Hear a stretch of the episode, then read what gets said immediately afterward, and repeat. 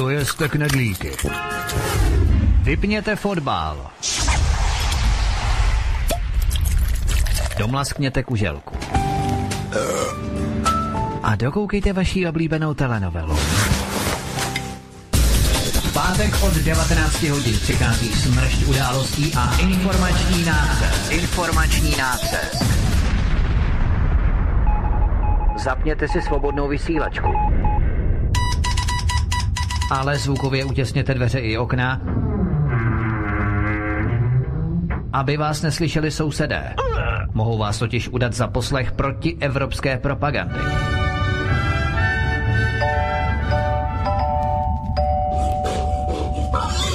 Proto buďte tuctoví, všední a hlavně nevybočujte. Pokud vystrčíte svobodně hlavu, nemilosrdně vás pokosí motorovou pilou. Demokracie? Ano, ale pouze ta po jejich.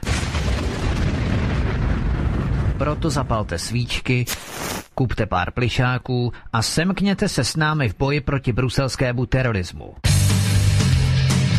Šéf-redaktor z pravodejského portálu Ironet.cz pan VK komentuje aktuální události posledního týdne na vnitrostátní i zahraniční politické scéně. Das ganze tschechische Volk ist eine Simulantenbande. Zákulisní informace, které se nám vždy nemusí líbit. A komu tím prospějete, co?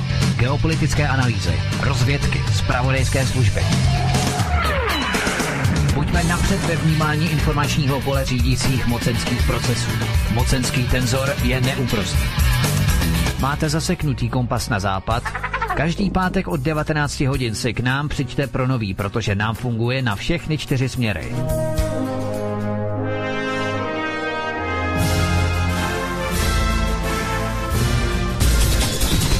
Pátek od 19 hodin šéf-redaktor z pravodejského portálu Ironet.cz pan VK krátkými švy jeho atamanského vyčínku vypumpuje náš tlak na 158%. Vedoucí kolotoče. Ve společném programu na svobodném vysílači CS. CS. CS. Pardon, tak ještě jednou. Jsem tu, jsem tu opět já z Plzeňského studia Svobodného vysílače. Netušil jsem, že dnešní pořad s panem VK a s Vítkem pojedu já, ale je mi ctí, protože věřím, že eh, dnes to bude celkem výživný pořad, jak se říká, neboť se dějou opravdu, opravdu velmi zajímavé věci, nejenom ve světě, ale především u nás, co se týče především těch voleb. S tím si myslím, že i pánové začnou a proto já jim dávám slovo. Takže eh, hezký večer, oba dva Vítku i VK, ahoj. Zdravím všechny posluchače, zdravím tebe Pavle, naše posluchače, čtenáře Aeronetu.cz a i tebe VK. Já vás také zdravím všechny ve studiu a zdravím všechny posluchače svobodného vysílače CS a všechny čtenáře Aeronetu.cz. Tak a než se za necelé tři hodiny zavřou volební místnosti, kdy se dnes volí prezident dnes a zítra, v pátek a v sobotu, tak eh, se stalo docela dost zásadních věcí, kromě sfalšovaného videa Michala Horáčka, které budeme také probírat, tak jako první událost eh, probereme incident, který se přihodil v jedné volební místnosti, kam vnikla do bezpečnostní zóny ukrajinská občanka a, a začala tam křičet Putin je v podstatě Zeman je Putinova děvka. Můžeme si to pustit, Pavle, se zvukem? Pardon, já jsem si vypnul mikrofon. Ano, můžu to tam vrazit? Teď čekal jsem, že to bude tak rychle teda, ale v každém případě... Ona tam, běhla tak, ona tam běhla rychle, takže ono každém, to V každém případě ona tam běhla rychle, takže já to rychle tam můžu pustit. Jasně. Ano, takže zkusíme to. Je to ze seznamu z nové televize, která začala vysílat dneska. Já tam teda pustím ten zvuk ještě do toho.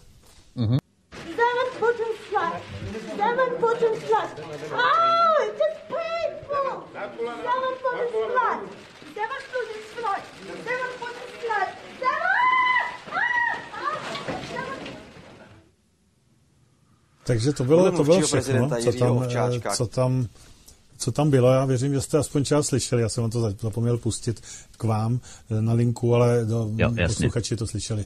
Takže hmm. můžeme, můžeme dál. Teď tady něco bylo podle mluvčího Ovčáčka, nevím, jestli bych to ještě měl nechat, nebo ne.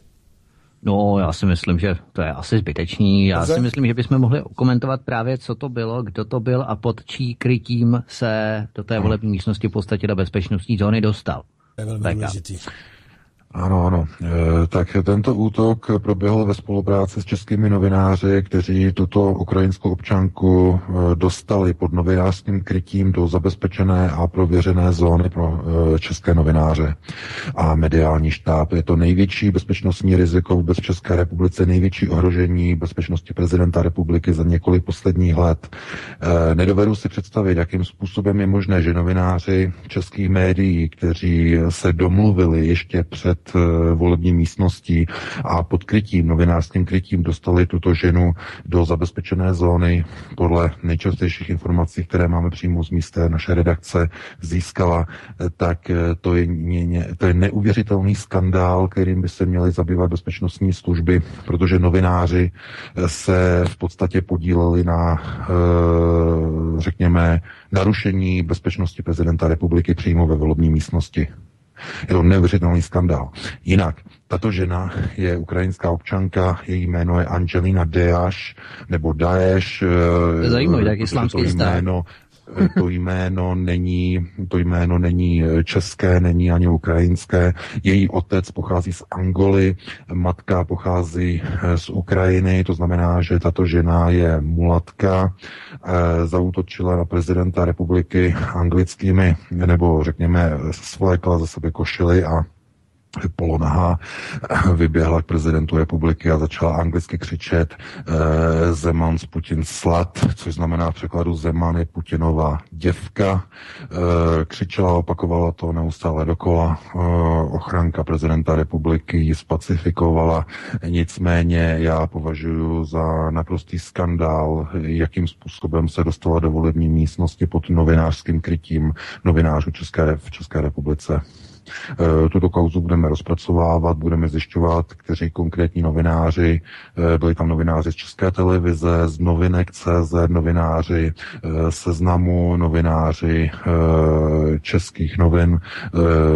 Tu informaci, kterou máme, je, že se jednalo o kolektivní dohodu těchto novinářů, že ji provedou bezpečnostním systémem a že ji provedou do zóny, do zóny z novináři.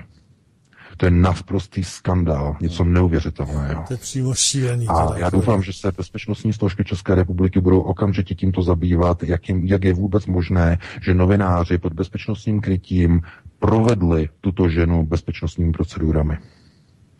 Totiž Takže my budeme, to, my budeme toto urgovat, budeme, e, přepošleme tuto informaci bezpečnostnímu výboru poslanecké sněmovny České republiky, Ano, ano. aby iniciovali jednání o ohrožení bezpečnosti prezidenta republiky. E, já bych k tomu chtěl jenom říct jednu zásadní věc, že Eh, ty útoky, které probíhají proti Miloši Zemanovi, jsou koordinované ze strany jednotlivých tiskových a mediálních vydavatelství v České republice, kteří nebo které se zorganizovali v jednom šeku, v jednom zástupu eh, proti prezidentu republiky. O to více je důležité, aby všichni občané České republice, kteří mají národní, pronárodní a vlastenecké cítění, pokud ještě nešli volit dneska, aby určitě šli volit zítra, to znamená v prvním kole, a volili Miloše Zemana, protože i když Miloš Zeman má různé chyby, určitě není dokonalým prezidentem, našli bychom mnoho chyb, mnoho výtek, eh, tak eh, přesto ze, z toho portfolia devíti kandidátů je naprosto jediným akceptovatelným a přijatelným prezidentem nebo staronovým prezidentem, který bude hájit a bude se zastávat českých zájmů, národních zájmů, zájmů národního průmyslu a nebude loutkou zahraničních a západních e, struktur, které se snaží přesunout a posunout zájmy České republiky směrem k Berlínu, směrem k Bruselu, potažmo k transatlantickým těsnějším vazbám, které by dovedly naší zemi eh, jak k akceptaci a naprosto, eh, řekněme, nevýslovné eh, migraci do České republiky, tak i v důsledku potažmo k válce s Ruskou federací. Protože jakékoliv souručenství se spojenými státy znamená válku s Ruskou federací. To je naprosto jednoznačné. Členství, v sever, eh, členství země v Severoatlantické alianci má jediný cíl. Vyvolání války s Ruskou federací. Eh, konvenční i termonukleární. Nic jiného není cílem amerických neokonů. Proto Miloš Zeman je jediným prezidentem, který zabrání válce ve střední Evropě. Proto je tak důležitý. Je to nadnárodní kandidát.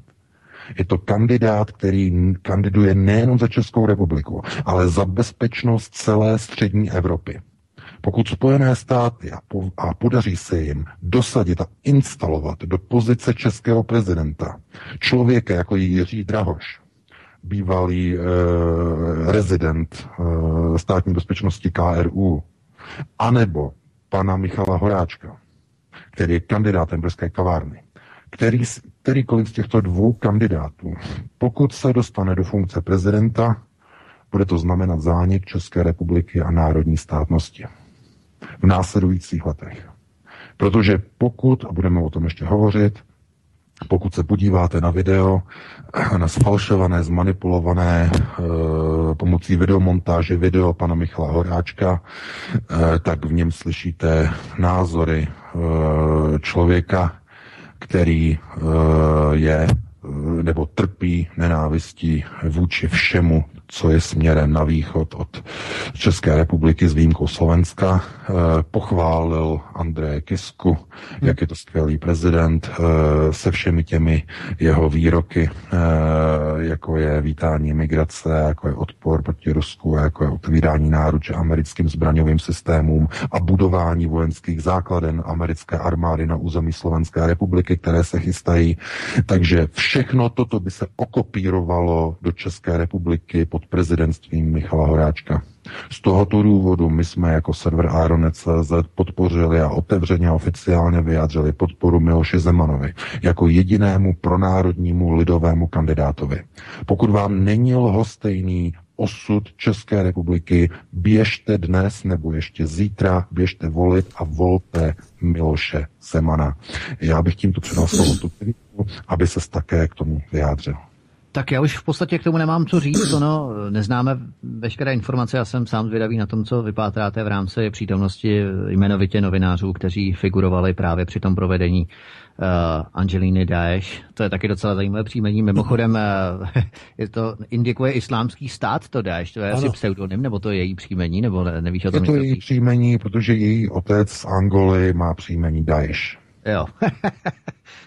to, je, to je vtipný. No, Každopádně já bych přešel k dalšímu tématu. A to už si tady i částečně naznačil VK. Michal Horáček. Jestli, jestli mohu, jestli mohu, Vítku. Prosím ano. tě, jestli mohu, jestli to ještě chviličku vydržíš. Já jsem ano, dnes ano, ano. celé odpoledne, eh, ještě jsem šel před druhou hodinou k jedné tady volební místnosti v Plzni a dělal jsem tam prostě průzkum. Asi do pěti hodin jsem tam eh, sondoval, mám tam dvouhodinový záznam názoru. Kdy to vysílat, mimochodem? Nevím ještě, nevím. Jo. Jenom jsem chtěl říci, jaký z toho mám takový nějaký, mm, jak bych to řekl, takový poznatek nebo takový pocit. Bylo tam nezvykle dost lidí, řekl bych, že šlo hodně lidí volit. A z toho, co mi vyšlo, z toho průzkumu, ten, kdo mi to řekl, a řekli mi to skoro všichni, koho volili nebo budou volit, tak mi vychází tak 60-70%, že opravdu, že opravdu budou volit toho Zemana. Jo. Takže eh, to je docela dobrý. Průšvih je v tom, že prakticky z mladých, tak řekněme do těch 30 let, nikdo.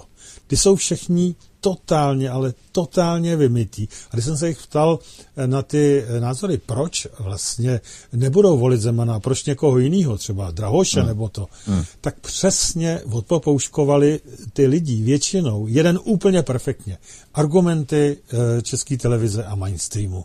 Ano, přesně jejich argumenty. A přitom první, co bylo jejich, tak říkali vždycky, my, my chceme, aby se tu něco změnilo a aby e, jsme mohli prosazovat své názory, abychom mohli, abychom mohli prostě ale ve skutečnosti že bylo vidět, názory. že evidentně mají ty názory převzatý přesně z toho, z toho mainstreamu. Takže to je docela průšvih a opravdu můžu říct, že tak těch 60-70% Zeman na tom vzorku, možná jsem tam pro nějakých 30, 40 eh, lidí, možná i víc, eh, pár jich tam bylo skutečně Drahoš, ale víc bych řekl Fischer ještě než Drahoš.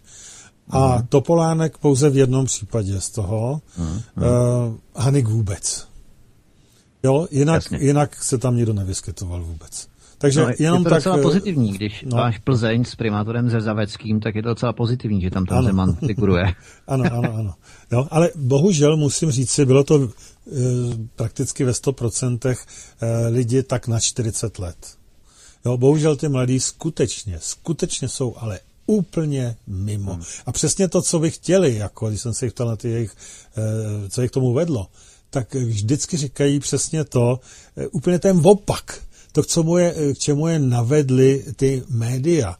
Ale oni si myslí, že to je jejich že to je jejich prostě uh-huh. názor a podobně. Jo. Takže je, je to smutný, ale opravdu to tak je. Ty mladí, a já zrovna říkám, já jsem si vždycky vzpomněl na to, jak tady byla minulé ta relace e, z VK, jak říkal, že ty univerzity a prostě ty vysoké školy, jak totálně rozvrací e, vlastně celý, celou tu společnost. Přesně tak to je. Přesně tak to vypadá. Ano, oni byli schopni říct, že budou volit Drahoše, protože má 15 titulů před a 15 za jménem. A to je pro ně dostatečný, eh, no, jako jasně, to, jasně. Že, že prostě je inteligentní a že bude dobře reprezentovat. Ano, takže takovýmto způsobem. Je to hrozný a opravdu to je asi práce těch vysokých škol. Já si nemůžu pomoct. Pavle, to je přesně úplně stejné a koresponduje to s tím, jak jsem dělal ten průzkum ohledně voleb v rámci SPD. Mm-hmm. Tak to bylo stejný. Čím více se zvyšoval věk, tím více lidí volilo SPD. Mm-hmm. A čím méně byla tam jedna holka, která bylo 21, ta měla v podstatě a maminku, která byla snad na invalidním důchodu nebo něco takového, tak v podstatě měla to sociální cítění. V podstatě ostatní řeknou, že ti lidé, kteří eh, mají nějaké postižení nebo cokoliv, tak jsou nefachčenkové, že jo, to říká Frčí nefachčenko, ano. A prostě oni jsou ty, oni jsou ty terminátoři, kteří prostě chtějí quick money, že za málo práce a, a tak dále. Mm. Budou do zahraničí, se tam to tady na to vykašlou, že když tady nebudou mít dostatečně, uh, nevím, 70 papírů hned na ruku po dokončení vysoké školy. A čím více věk, potom tam byly 30, tam byly mezi 30 40, když jsem si to rozkategorizoval, tak tam byly, já nevím, tři lidi, mezi 40 50 tam byly už, já nevím, pět, šest lidí a od 50 výš v podstatě čím výše, tím více mm, lidí mm, volilo pro vlastenecké strany. To mm, přesně vychází z toho, jak ta mladá generace je vychovávaná uh, k naprosto úplně jiným hodnotám, než je právě vlastenectví. Přesně to vychází. Úplně, úplně perfektně to s tím koresponduje. Máte všichni pravdu, je to přesně tak. Ještě ten, kdo volil to Horáčka, nebo ten, kdo chtěl volit Horáčka, tak se mu, tak se mu řekl, jestli ví o tom videu, který vyšlo vlastně včera, že jo? Do který se jako budeme mm. rozebírat. Mm nikdo o tom samozřejmě nevěděl. Takže jsem říkal, že to docela se tam odkopal, docela se ukázal v pravém světlu, e, světle a no, nevěděli o tom. Prostě lidi e, volí, já nevím, já jsem se to prakticky nedozvěděl. Oni to kolikrát, čím víc neví, tím víc to tají. Jo? Tím víc řeknou, že to neřeknou, jak na to přišli. Protože neví vlastně. Že? Takže asi tak. Dobrý, no. už dáme dál slovo uh, tobě, jenom jsem to potřeboval no. říci, protože opravdu to bylo fakt Jasně, zajímavé. to chápu, že si toho plnej, že, že to no. prostě to, to je jasný. VK, máš k tomu něco, nebo budeme na horáčka? Nebo máš k tomu ještě něco?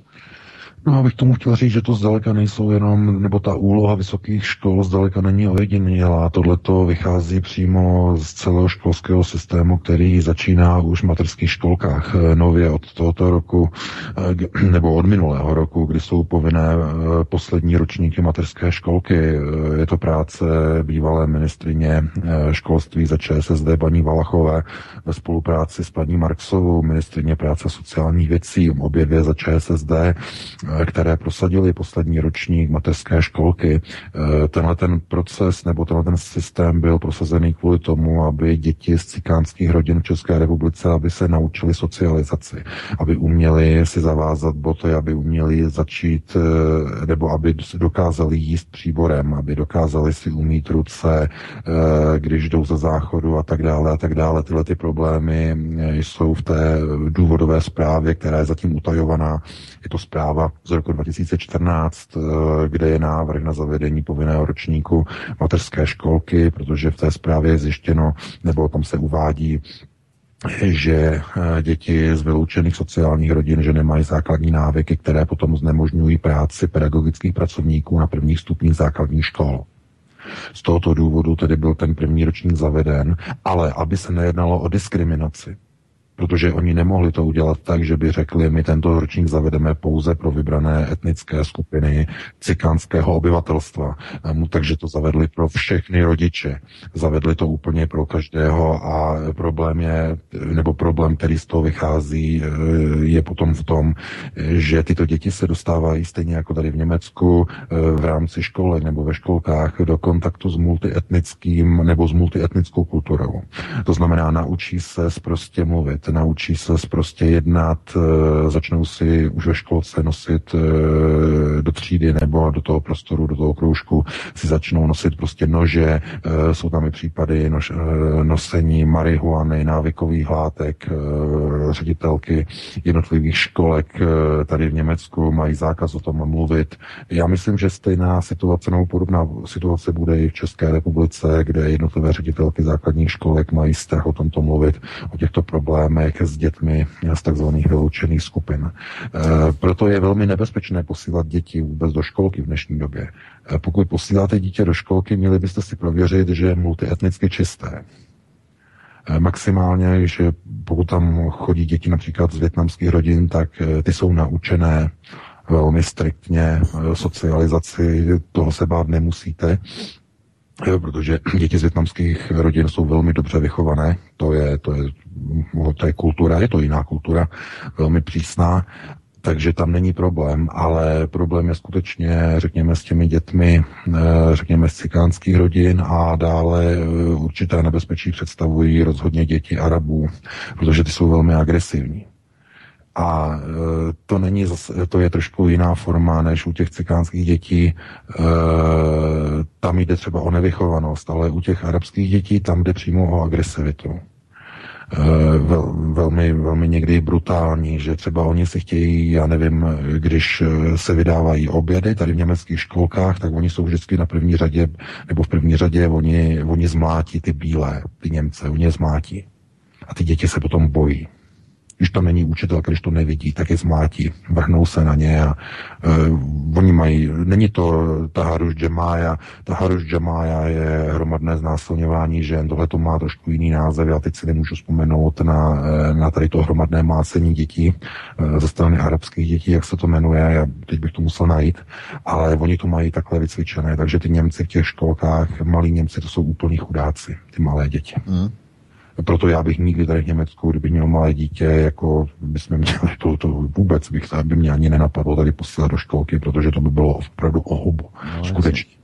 Eh, takže eh, já opravdu apeluju nejenom, jestli nás teď poslouchají posluchači, kteří, eh, nebo někteří poslanci za SPD, ale myslím si, že i ostatní, že by měli iniciovat zrušení povinného ročníku mateřské školky a mělo by být, minimálně by měla být zavedena iniciativa na obnovení tzv. zvláštních škol v České republice nebo speciálních škol, protože ty děti, které jsou sociálně nepřizpůsobivé, eh, tak nejenom, že ničí, devalvují a de facto destruují vzdělávací systém na úrovni základních škol, ale zároveň eh, jim to ubližuje těmto vyloučeným nebo dětem z vyloučených rodin, protože nedostávají tu, řekněme, exkluzivní péči, jakou by dostávali například v té zvláštní škole, kdyby měli specifický metodický přístup kde těch dětí je zaprvé daleko méně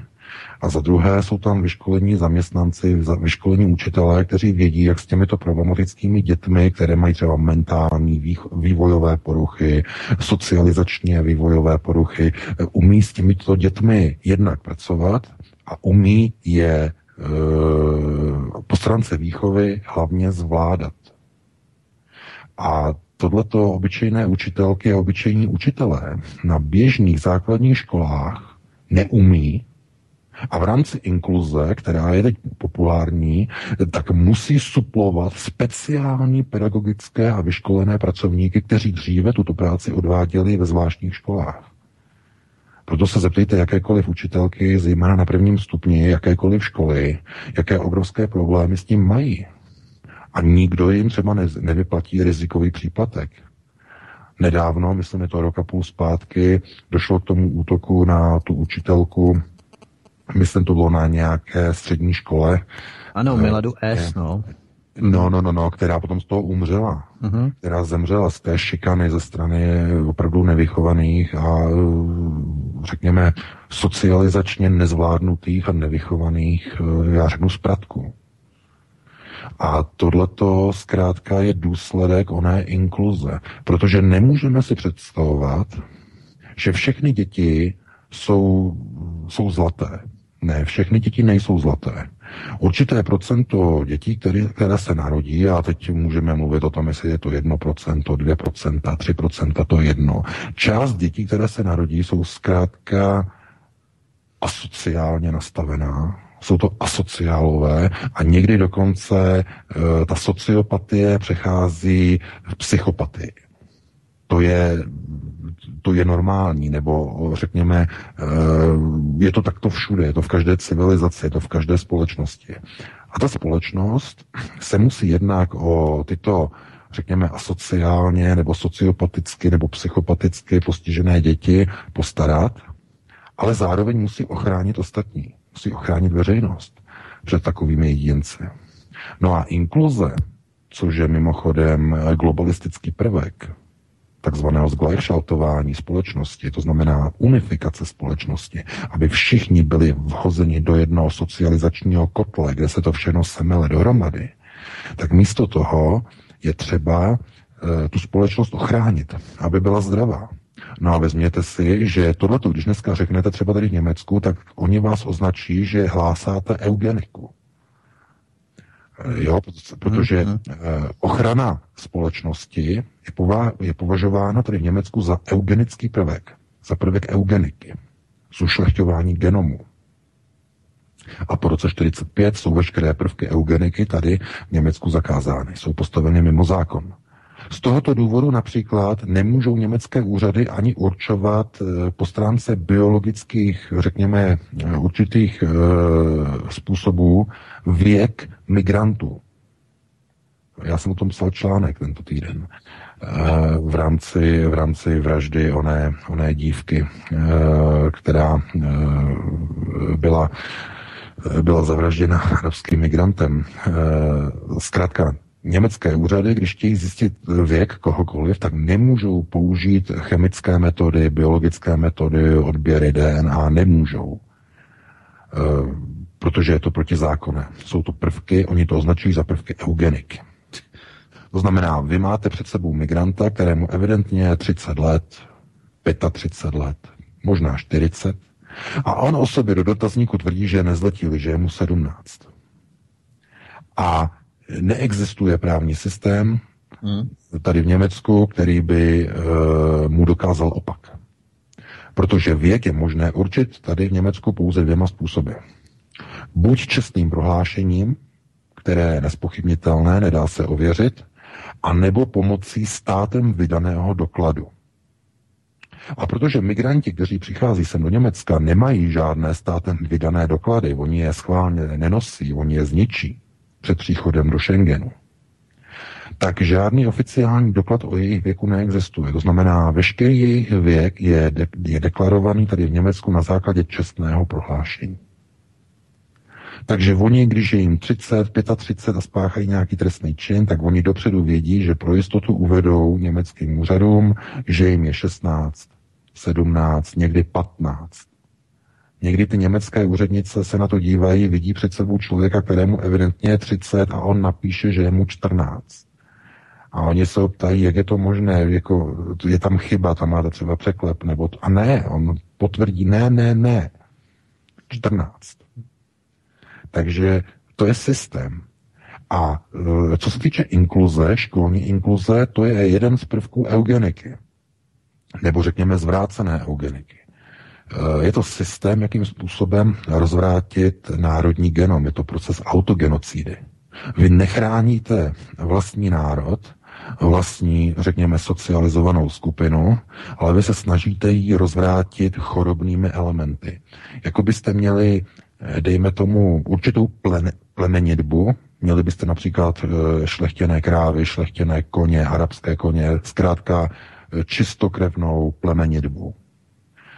A teď byste zavedli koncepci, že je novým modelem, nebo že je normální, tyto, tyto, tyto, tyto šlechtěné, já nevím, koně, nebo skot, nebo já nevím, nebo psy, to je jedno, že tyto šlechtěné uh, druhy začneme křížit s naprosto s každým.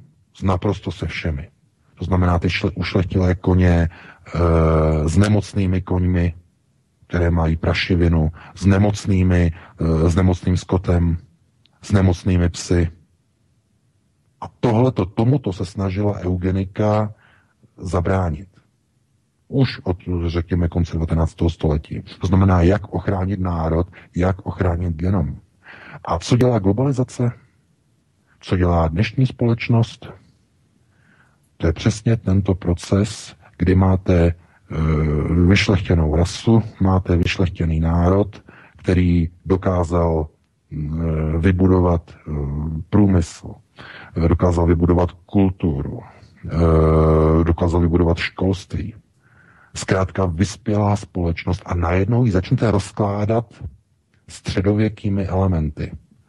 Lidmi, kteří nemají žádnou socializaci, postiženými lidmi. A budete se tvářit a najednou se tváříte, že tím obohacujete národ. A budete to slyšet z české televize a z českého rozhlasu a z komerčních televizí, že toto je obohacování. Ne, toto je likvidace a autogenocída národa. Takhle se na to musíte dívat. Proto, proto eugenika to není něco špatného. Bohužel eugenika byla, byla e, před rokem 45 e, v nacistickém Německu brutálně zneužita e, k prosazování, řekněme, čistoty rasy. A bohužel to bylo, to bylo strašné, ale e, samotný koncept e, eugeniky vychází z konce 19. století a naopak e, byl, eugenika byla původně koncipována jako způsob, jakým pozvednout národ, to znamená, jakým provést, provést takzvanou elitizaci národa. To znamená, aby národ byl co nejvzdělanější, aby byl co nejzdravější, aby měl co nejméně chorob, co nejméně genetických vývojových vad, aby národ zkrátka prosperoval. A e, všechno to, co vlastně probíhá dnes v rámci globalizace, tak je přesný opak. Rozbíjení e, čistoty e, národa, inkluze, multikulturalismus a rozbíjení vlastního ukotvení národa. Toto vidíme úplně všude. A vidíme to ve školství, a bohužel ve školství e, probíhají všechny procesy takzvaně na první prioritě, to znamená na úrovni vzdělání. A e, co, co se říká, nebo řekněme, nebo onen výrok v rámci první priority, že chceš-li pokořit nepřítele, vychovej jeho děti. A tohle to přesně dělají globalisté našim národům. Eh, teď mluvím o jednotlivých zemích a státech Evropy, snaží se naší vlastní generaci, naše vlastní děti obrátit proti nám, proti rodičům, proti našim prarodičům, proti naší zemi, proti naší kultuře. Ty procesy probíhají ze zdola. A protože jsou to procesy dlouhodobé, jsou to procesy objektivní. Probíhají, ať chceme nebo ne. A Jakým způsobem je možné se jim bránit, je pouze e, z vnitřního kruhu, z kruhu rodiny. Jenže rodina je definována zase ve vztahu rodič-potomek. A pokud rodiče nemají na děti čas, a budeme o tom dneska hovořit, tak nemají čas třeba dětem ani číst pohádky. Místo toho jim pustí do přehrávače CDčko. Nemají čas. A teď si každý sáhněte do svědomí, kolikrát jste to udělali že máme malé dítě, no, pustíme mu pohádku na CDčku, nebo video. Nebudeme mu číst, no, maminka nemá čas, maminka musí vařit, je celá utahaná z práce, to chápeme. Tatínek, já nevím, dělá přes čas, nebo je podnikatel, ten je dávno ještě v práci večer. Takže není čas na děti. A ono posouvání, řekněme, rodičovských povinností směrem na média, na audio nahrávky, na video nahrávky, na televizi, na média a hlavně na školy, je jedním z objektivních procesů, kterému se nelze vyhnout.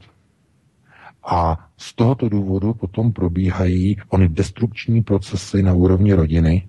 A jestliže rozbijete rodinu, rozbijete společnost, protože ty děti začnou přebírat informace nikoli od rodičů, které, kteří by měli říkat, co je správné, jak v budoucnu, až budou větší, jak mají volit, eh, který politik je správný, co je správné, co není správné. Ne, ne, ne. Tyto informace jim nově posouvají média, filmy, pohádky o multikulty sněhurkách, eh, jsou to pohádky z televize, jsou to pohádky z audionosičů. Eh, dále, když jsou starší, tak tyto informace jim předává škola, multikulty nastavení, inkluze, kde se setkají s cikány, s Araby a dalšími etniky a začnou pomalu přebírat multikulturní návyky a dochází k rozvratu celé, celé společnosti, celého národa a jeho kultury. Takže já bych chtěl jenom říct, že to zdaleka nejsou projevy, které dneska eh, garantují vysoké školy, ale jsou to procesy, které probíhají už od základních škol. Takže já bych eh, to jenom takhle rychle uzavřel a předal ti ještě slovo Vítku. Přesně tohle, tohle říkal Pavel, co vyskoumal v rámci jeho rozhovoru. To přesně koresponduje s tím, co jsem prováděl i já v říjnu Přesně, čím mladší generace, tím horší pro národní záležitosti a zájmy. Já bych jenom dodal k té destrukci společnosti v rámci inkluzivního vzdělání. Tak bych jenom dodal, než se tedy vrhneme na Horáčka, protože už máme jenom 20 minut do celé hodiny, tak eh, podle vládní zprávy o stavu Romů v České republice dosáhl počet Romů žijících v Česku v roce 2014 200, 242 tisíc nebo 242 tisíc. Až polovina z nich se však nedokázala integrovat do většinové společnosti a žije jako sociálně vyloučená. Druhá polovina se začlenit dokázala, byť někdy s obtížemi. A více než 80% Romů je bez trvalého zaměstnání. Většina z neintegrovaných Romů žije v sociálně vyloučených lokalitách, kterých je v Česku 606. To je naprosto šílené číslo, sám jsem to nevěděl. Podle vládní zprávy oficiální je vyloučených lokalit v České republice 606. Jen ubytoven obývaných z větší části Romy je 707. Počet Romů žijících v sociálně vyloučených domácnostech se pak od roku 2008 zvýšil na více než čtyřnásobek. Romské děti často vůbec nechodí do školky, teďka nově tady chodit budou muset, a mají pak problémy, přesně o čem si hovořil, se zvládáním klasické základoškolské docházky. I zde často chybí vztah k domácností, které sociálně uh, vyloučení Romové obývají. Eh, ten je často žalostný. A bují zde kvůli nízké hygieně nemoci jako žloutenka typu A, úplavice, ale i štěnice nebo svrap. Problémem dospělých Romů je pak vysoká nezaměstnanost a častá náklonost k hazardu a alkoholu. Na podporu začlenování Romů se v roce 2013 vynaložilo 63,3 milionů, v roce 2014 66 milionů, křivka dále stoupá. To jsou oficiální fakta ze zprávy o stavu Romů v České republice. Tak eh, to jenom na margo toho, o čem si tady přesně mluvil VK, nejenom tedy s migranty, ale hlavně s cikány v České republice. To jsou oficiální data z vládní zprávy. Máš k tomu ještě co dodat? Já myslím, že si to pouze postrhnul a potvrdil si to, o čem jsem před chvílí hovořil. Eh, společnost zkrátka musí chránit své zdravé jádro, když to řeknu takhle tvrdě. A každá společnost, která chce, aby prosperovala, tak se musí postarat o sociálně vyloučené lidi. To ne tak, jako že je někam zavřeme a tam oni, já nevím, eh, zemřou nebo ať se starají o sebe, to rozhodně ne ale zkrátka společnost jako taková se nemůže sebe obětovat v rámci vyššího dobra, jak tomu říkají globalisté. To znamená, že e, my všichni vezmeme za své kapsy e, peníze, nebo řekněme náš sociální status a podělíme se o něj s těmi, kteří nejsou schopni se socializovat. Tohle to je naprosto vyloučené. Existuje. No. Takže my pokud hovoříme o tom, proč je prosazovaná inkluze, je to rozvrat jednotlivých národů a států. No a za jakým účelem? No aby mohl vzniknout systém nového světového řádu. To znamená jednolitý globální stát, světová vláda. Protože aby mohla vzniknout světová vláda, musí nejprve zaniknout jednotlivé státy. A ty zaniknou tak, že budou rozloženy zevnitř. To je ten proces na to Margo eh, o něch procesů, o kterých tady eh, hovoříme. Takže e, nedívejte se na ony inkluze a multikulturalismus a takzvanou pravdolásku z pohledu toho, že jsou to procesy, které jsou procesy dobra. Ne, to jsou procesy zla, které mají zničit kulturní, národní ukotvení jednotlivých států. A jakmile dojde k rozvrácení státu, nebude nic bránit tomu, aby tyto rozpadlé celky se v rámci onoho skapalnění eh, přesunuli a eh, připojili k nadnárodním strukturám řízení, jako jsou různé Evropské unie a světové vlády to je proces integrace a hlubší integrace do struktur Evropské unie, která má pod vedením Německa eh, v budoucnu eh, představovat onen, onen nový subjekt, takzvanou novou Evropu nebo das neue Europa, eh, jak o tom mluví Martin Schulz, tady z německé SPD a konec konců je Angela Merkel, takže eh, my se musíme na to dívat z toho pohledu, že pokud budeme chránit rodinu, znamená první kruh, a budeme posilovat uvědomění rodičů, aby nedůvěřovali eh, výchově ze strany státu, ze strany škol, ale aby vštěpovali základy, řekněme, podpory státu a národního uvědomění svým dětem ze strany rodiny, je to jediná cesta, jak zachránit národní identitu. Protože škola to neudělá, mateřská škola to neudělala, neudělají to střední školy a jak už jsme říkali, v žádném případě to neudělají školy vysoké a akademická půda.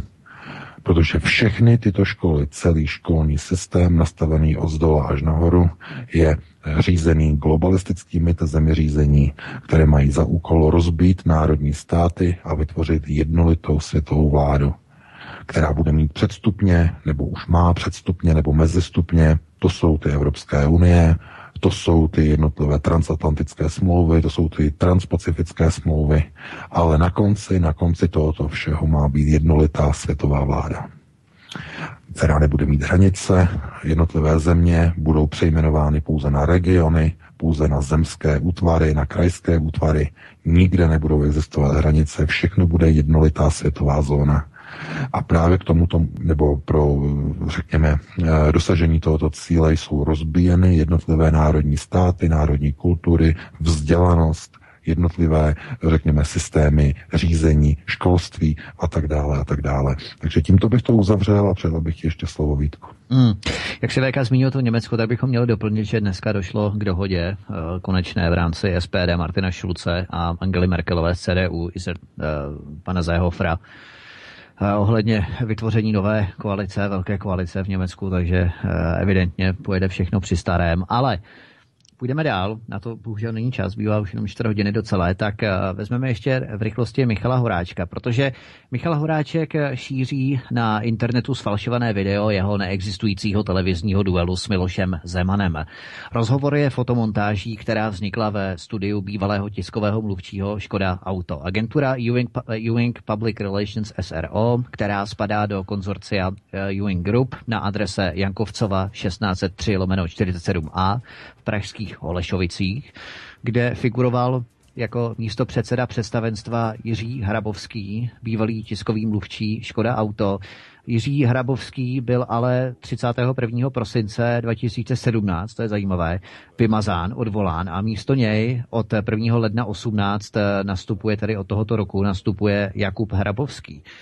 K renderingu a masteringu byl použitý CGI systém nebo software Autodesk 3ds Max a byla zneužita signatura a logo TV Barandov.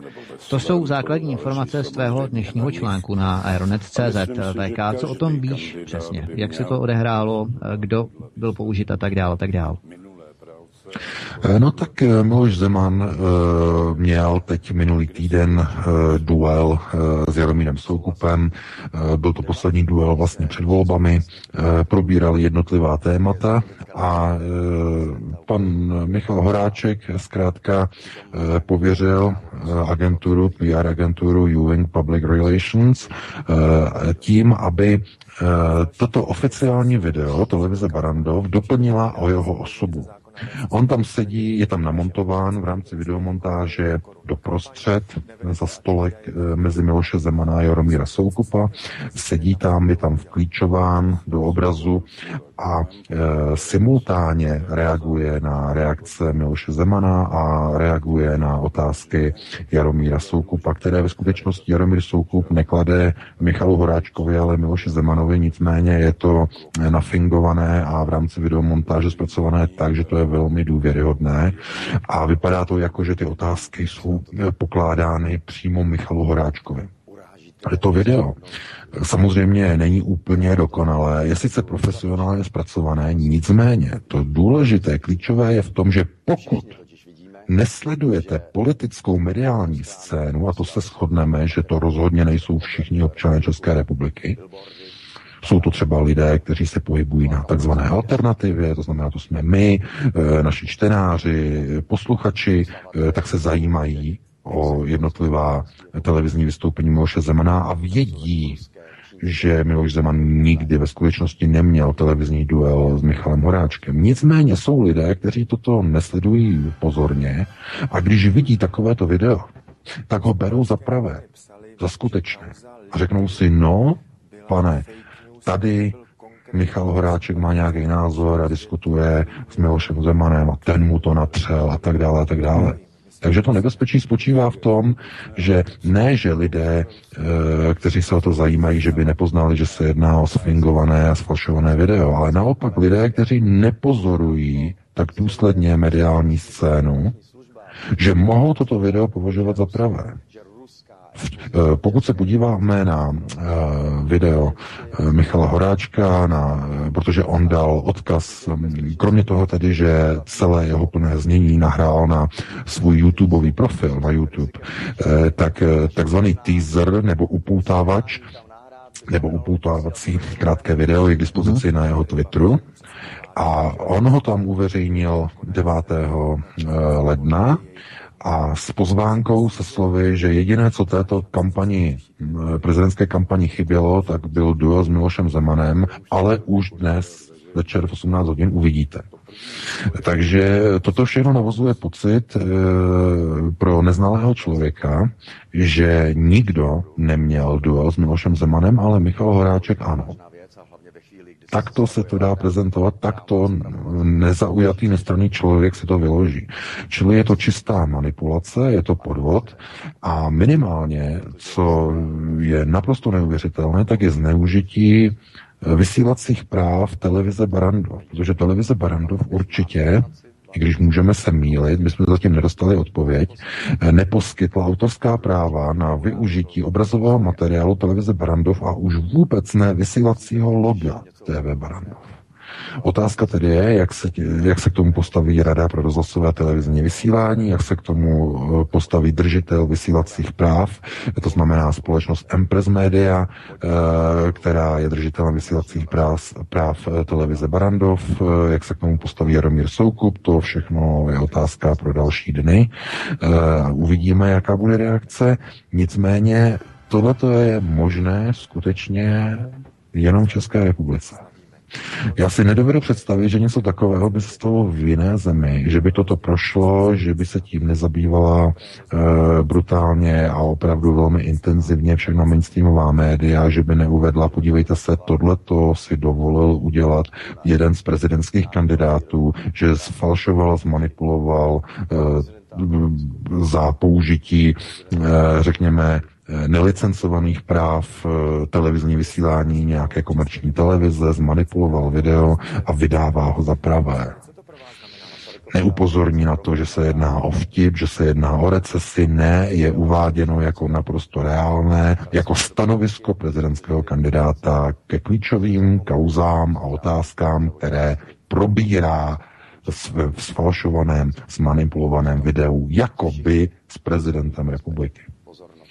Protože Eh, já často používám onu průpovídku, že Česko snese všecko, ale já si myslím, že by to takhle nemělo být, že by Česko nemělo snášet všecko, že by se lidé toho měli všímat, že by měli tyto informace šířit a když se podíváte třeba na česká mainstreamová média, ta vůbec o této kauze ani neinformují.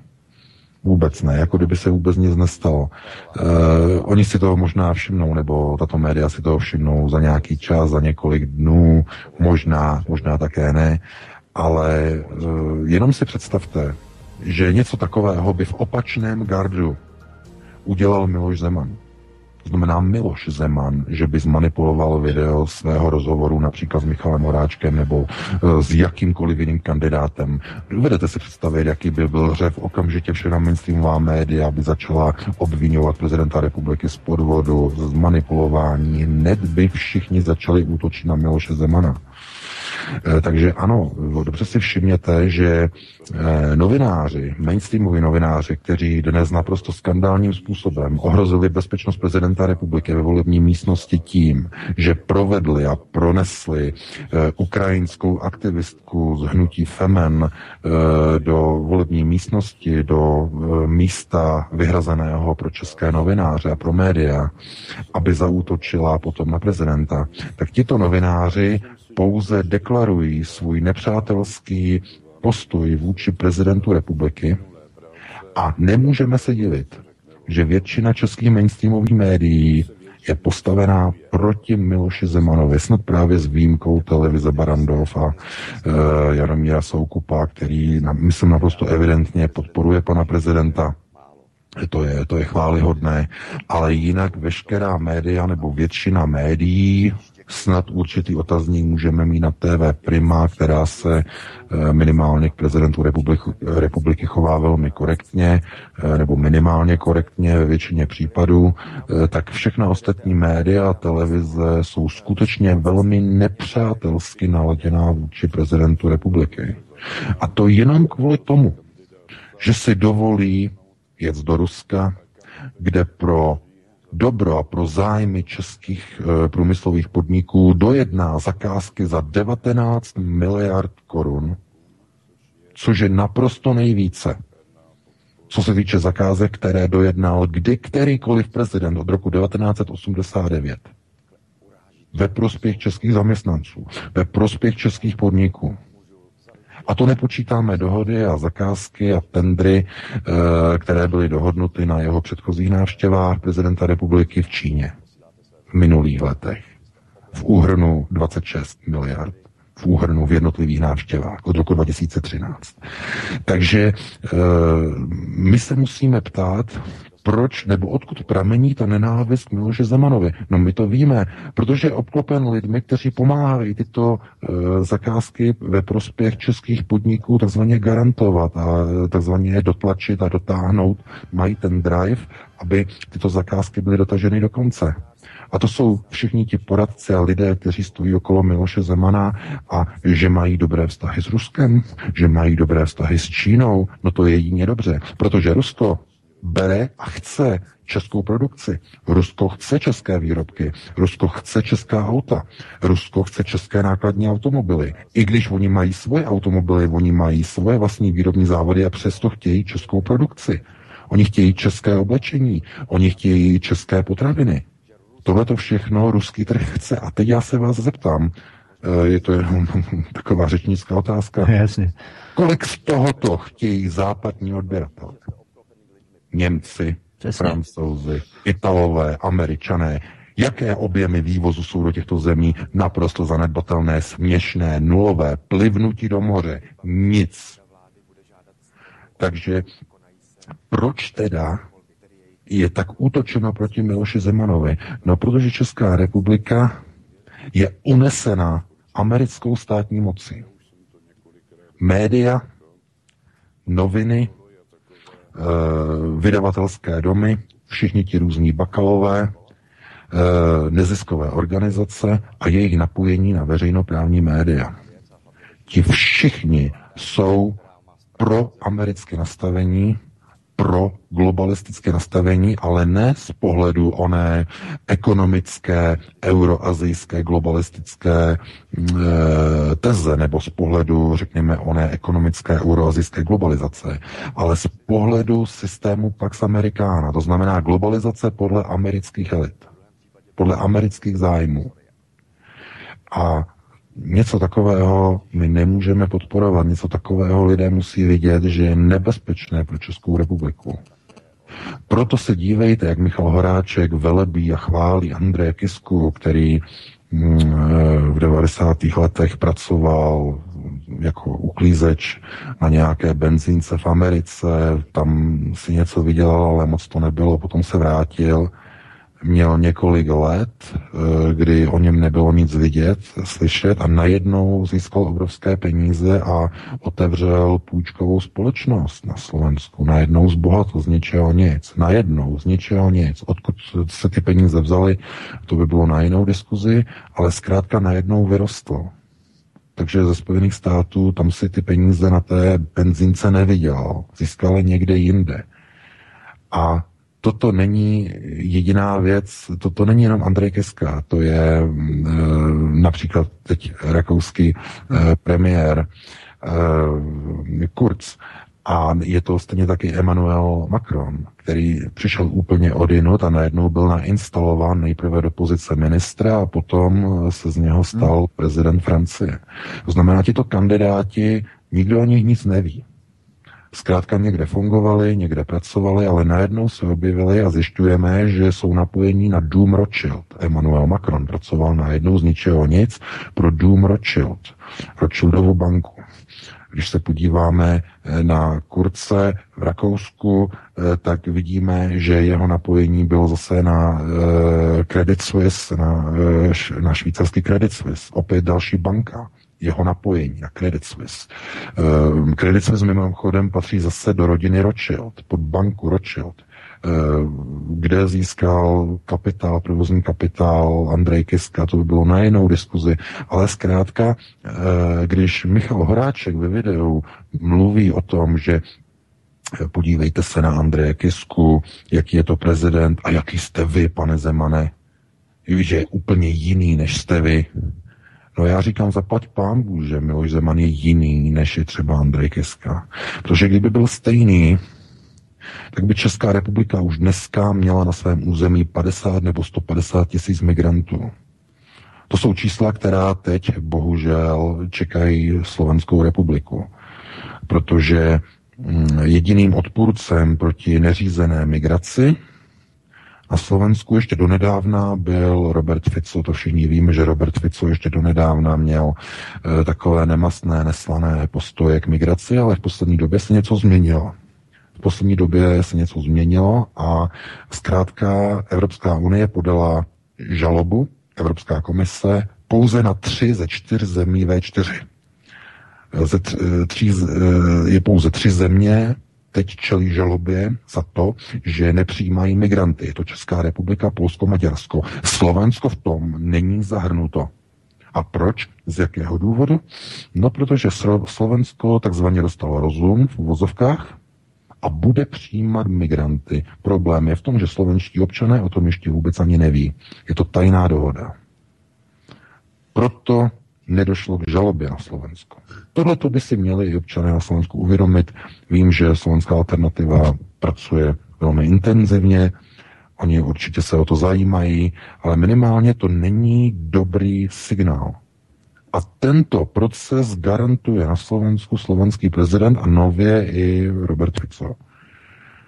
Já říkám, každý svého štěstí strujcem, budiš, jestli k tomu mají mandát, tito dva politici od slovenských občanů pro migraci arabskou na Slovensku, já nevím.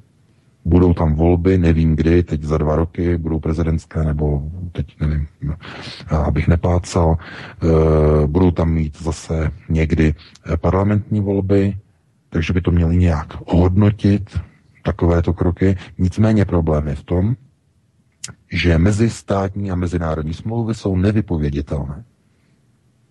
To znamená, jakmile jednou je mezistátní smlouva podepsána, už jí nová vláda ji už nemůže zrušit, tu smlouvu. Jinak se vystavuje obrovským sankcím. Proto je tak důležité, aby v každých volbách lidé chodili k volbám a aby nedovolili zvolení takové vlády, která podepíše mezinárodní smlouvy, které potom už budou nezvratné a nepůjde je vypovědět. To je to, je to zásadní, to je to klíčové. Takže my, když se díváme na to, proč tak všichni útočí proti Miloši Zemanovi, tak je to jenom kvůli tomu, že on si dovoluje stavět národní zájmy, ekonomické národní zájmy země nad zájmy globalistů, nad zájmy e, Berlína a nad zájmy Washingtonu. A to se neodpouští.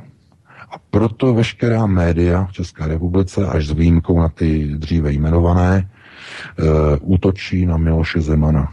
A proto i školáci, kteří jsou indoktrinováni z onoho reprogramovaného systému školství, na který působí neziskový sektor skrze ministerstvo školství a skrze norské fondy, tak proto i mladí lidé a školáci a absolventi eh, jsou nastaveni proti Miloši Zemanovi, protože jsou indoktrinováni a jsou naočkováni proti národním zájmům. A proto školství je tak důležité. Je důležité než ministerstvo obrany, je důležitější než, než ministerstvo vnitra, je to strategický rezort bezpečnosti republiky. No a není bez zajímavosti, že nejvíce se o ministerstvo školství zajímali Piráti. Eh, nakonec teda předsedou školského výboru sněmovny byl zvolen eh, Václav Klaus mladší. Teď se říká, a jsou takové otazníky nad tím, jakým nebo jakou cestou bude školství vedeno. Já si myslím, že tou hlavní prioritou by mělo být zrušení inkluze, obnovení speciálních a zvláštních škol, a především posílení pro národní výuky na všech stupních eh, základních, eh, na, na všech stupních škol v České republice, na základních, středních a vysokých školách.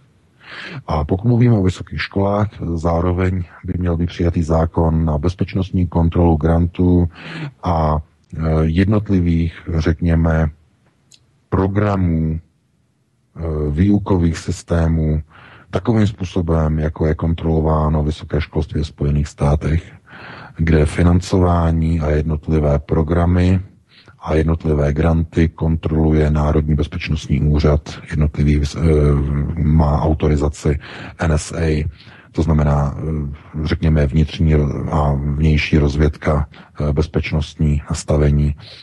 Takovým, protože je to důležité, protože vysoké školy skutečně působí na oné multikulturní bázi, přijímají mezinárodní granty a to, co třeba není možné u neziskových organizací, to znamená e, pumpovat obrovské částky do neziskových organizací tak, aby to nevyvolalo, nevyvolalo třeba podezření a kontrolu tajných služeb, tak eh, vysoké školy žádným takovýmto způsobem nejsou kontrolovány. To znamená, když někdo napumpuje 3,5 miliardy korun eh, do nějakého projektu na vysoké škole, nikdo si toho nevšímá. A z toho projektu potom vyjedou různé genderové programy, různé granty na sociální a multikulturní začlenování, přednášky o arabštině a tak dále a tak dále. A už to jede. A ta škola chrlí tisíce a tisíce absolventů každý rok, kteří s těmi tituly magistr a bakalář a dalšími e, se dostávají na vyšší řídící pozice ve státu a reprogramují národ. Reprogramují a mění jednotlivé struktury ve společnosti. Takže e, proto je tak nebezpečné nechávat vysoké školy bez jakékoliv kontroly zejména co se týče financování a jednotlivých grantových programů. Takže tímto bych to uzavřel a předal bych ti slovo Vítku. Jasně, VK, já jenom vím, že už je několik minut, pět, sedm minut po osmé hodině, ale eh, pouze bych se zeptal na úlohu televize Barandov, jakou si myslíš, že v tom hraje, protože Jaromír Soukup dnes vede, jenom ve stručnosti, Jaromír Soukup dnes vede nejen Empresa Media, ale i televizi Barandov, která se tváří sice velmi alternativně, jakoby je velmi prozemanovsky naladěná a u lidí, kteří hledají alternativu má televize Barandov dobré jméno. Ale jakmile by se provalilo, odhalilo, že televize Barandov udělila k tomuto počinu pana Horáčka povolení, svolení, tak dojde k absolutní diskreditaci a pochybuji, že by si pan Horáček něco takového dovolil, aby na sebe poštval hmm. televizi Barandov, která má poměrně zásadní vliv. Tak eh, to uvidíme třeba podle toho, zda na něj televize Barandov podá trestní oznámení nebo rovnou žalobu, protože pokud by nepodnikli televize Barandov nějaká odvetná opatření vůči Michalu Horáčkovi, tak bude úplně jasné, že televize Barandov udělala třeba jenom tichý souhlas, ale ten souhlas byl, pokud nezahájí nějaké očištění televize Barandov svého jména, což eh, u pana Soukupa původně z Bakalovy stáje, který se aktuálně lísá k panu prezidentovi, by představovalo docela pozoruhodný obrat když si uvědomíme, že působil právě nad Markem Přibylem, co by šéf redaktor v časopise Týden v roce 2013 a tak dále, pak, uh, jak si říkal, switchnul, přepnul na do Mladé fronty a tak dále, tak uh, v podstatě takhle,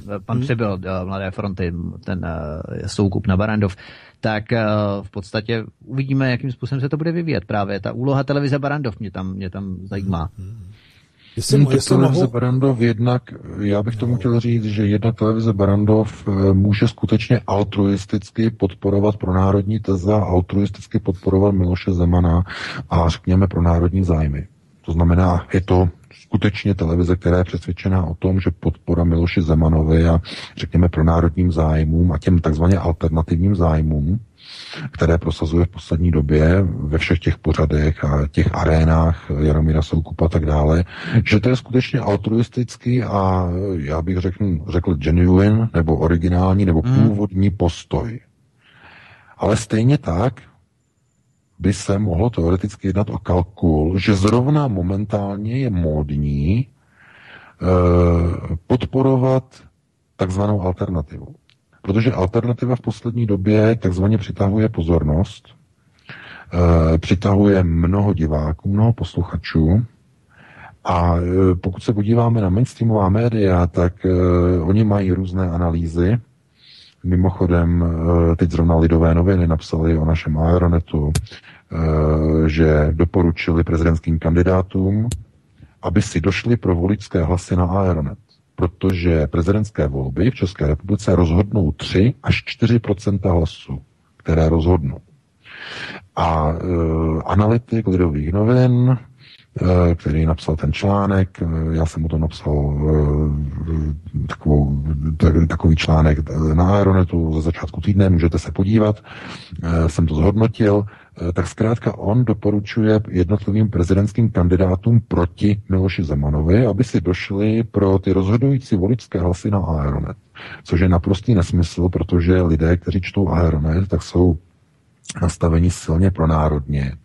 My snad nevíme o nikom, kdo by četl Aeronet a měl by e, pro sluníčkovsky, pro havlovsky, pro kavárensky e, nastavené smýšlení aby dal svůj hlas někomu e, z protizemanovských kandidátů, i když říkám, že se to stát může. Například e, jeden z těch kandidátů je tam velmi schůdný, je stravitelný, to je určitě pan Hanik, e, který má dobré názory, ale nicméně má velmi malou podporu, buďme upřímní, že rozmělňování hlasů Miloše Zemanovi tím, že dáme velmi slabému kandidátovi, eh, že ničemu nepomůže. Nicméně já chápu, že minimálně třeba v prvním kole lidé dají panu Hanigovi hlas a já mám pro to pochopení, protože eh, pokud je někdo nejblíž Miloši Zemanovi, tak určitě pan Hanik názorově, to je asi jednoznačně, ale v onom celku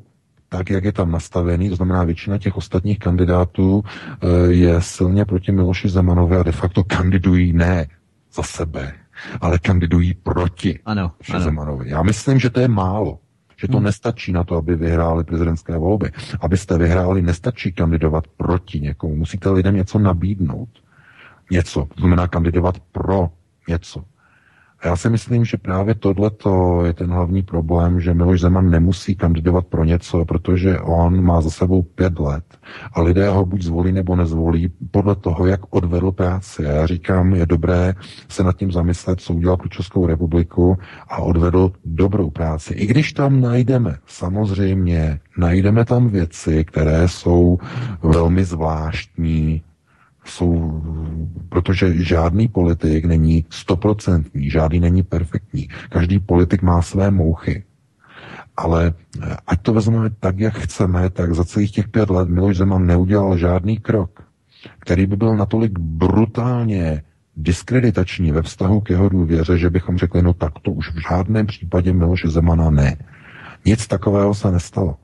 Něco opravdu brutálního, že by nás to opravdu zklamalo a řekli bychom si, no tak ten se teda odkopal. Takže nic takového nenastalo a proto má naši důvěru a e, opravdu z té nabídky těch devíti kandidátů on je tím jediným kandidátem, který má ty pronárodní zájmy a je zvolitelný. Proto říkám, že u pana Haniga e, konec konců i Pavel to teď potvrdil z toho průzkumu z Plzně, že to je opravdu velmi slabé u pana Haniga.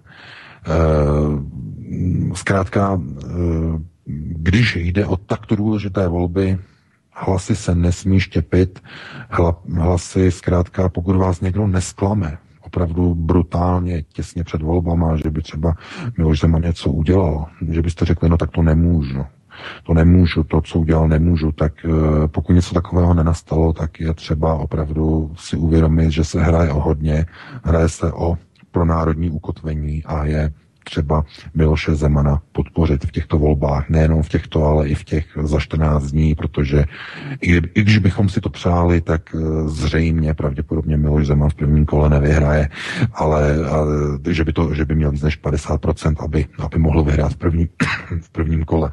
E, takže já si myslím, že pokud lidé si uvědomí, že to, co je dobré pro národ, to znamená pronárodní podpora, pronárodní zájmy, odpor proti migraci, podpora českého průmyslu, zajištěné tendry, zajištěné zakázky za desítky miliard, které zajistil Miloš Zeman, tak to jsou všechno věci, které potvrzují a garantují, že Miloš Zeman splnil svoji úlohu za posledních pět let a bude dobrým kandidátem a dobrým prezidentem i na dalších pět let. Takhle bych to teda uzavřel, předal bych ti slovo Vítku, dali bychom si přestávku a v druhé hodině bychom se vrhli na další téma. Určitě máme čtvrt na devět, přestávku dáme. Pavle, ty si ještě předtím chtěl něco, něco doplnit? Ano, já jsem chtěl doplnit jednu velice podstatnou věc.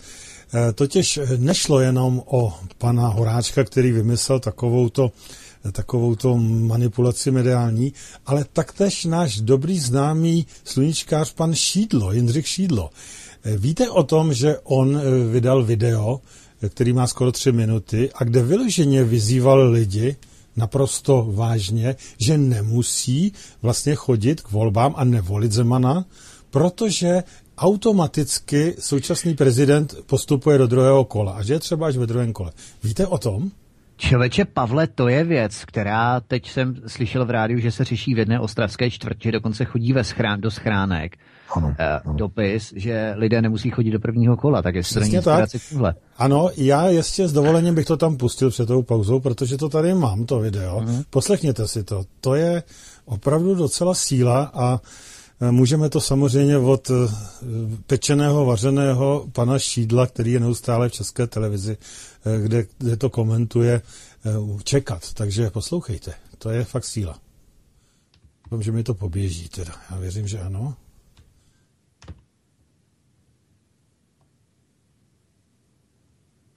No, my to tu zase nemáme na lince asi. Aha. Jo. Pardon, teďko. Čau lidi, já jsem Šídlo, model 2018 a tohle je šťastné pondělí model 2018. První v novém roce 2018. A tohle pondělí je šťastné hlavně proto, eh, já jako se fakt omlouvám, ale mě dneska nenapadá vůbec žádný důvod, proč a jak by tohle pondělí mohlo být šťastné. Makáme a já myslím, že už se máme trošku líp a příští rok se budeme ještě víc líp. Jak kdo? Jak kdo. A vy dva byste si teda taky neměli být tak úplně jistí. Pojďme si to říct asi takhle. Je leden, je zima, ještě dlouho bude zima a tma. Dovolenou budeme mít zase tak za 6 měsíců. Na konci ledna přinesou děti vysvědčení. Nemáme tady ještě někde tu flašku od minulé? Tak a teďko doufám, že jsem se nesplet, jestli jsem tam že něco před jiného. 20 lety, v lednu 1998, Ah, mohla britskou hitparádu vyhrát ta nejšílenější verze jedné úžasné a slavné písně Louida. Just a perfect day. Takže asi jsem se splet, protože já jsem neměl možnost si to připravit, ale pozor, já tady mám ještě druhý a to by mělo být už v pořádku. Takže jedeme znova. Poznamenal incident, kdy se polonahá žena A teď taky ne toto. blízkosti hlavy státu. To Zasáhla je proti právě těžký, že já nemám takhle možnost si to všechno eh, přejet, jestli to je úplně ono. Tak moment, tak to je ten incident, který se stal Zemanovi, Ano. ale moment, Ministerstvo vnitra označilo za dezinformaci výzvu, ve které Teď to tady bude. tvrdí, že současný prezident automaticky postupuje do druhého kola voleb a proto není třeba pro něj v prvním kole hlasovat. Podle ministra Lubomíra Metnara jsou takové informace lživé. První kolo prezidentských voleb začalo ve 14 hodin. Příprava volebních místností proběhla Aha, podle tak to bylo bez jenom- komplikací. To byla informace, ale to byla jenom informace, to video někde existuje.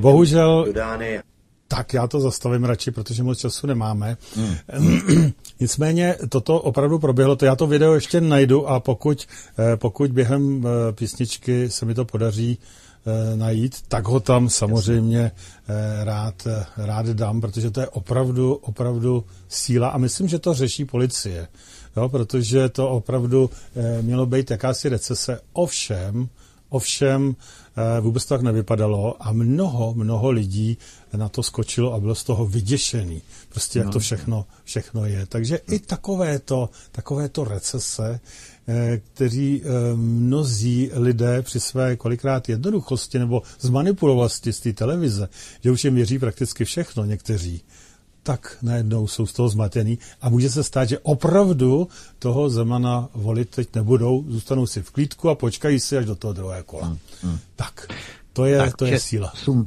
8 hodin 20 minut, ta druhá část bude kratší, aby jsme to stihli 9 hodin, aby jsme dali prostory posluchačům, tak dáme dvě písničky a potom budeme... Dáme dvě krátké písničky, ano, přesně hmm. tak, takže jedeme. Svobodný vysílač CS. Svobodný vysílač CS. Rádio České Alter. Rádio České Alter.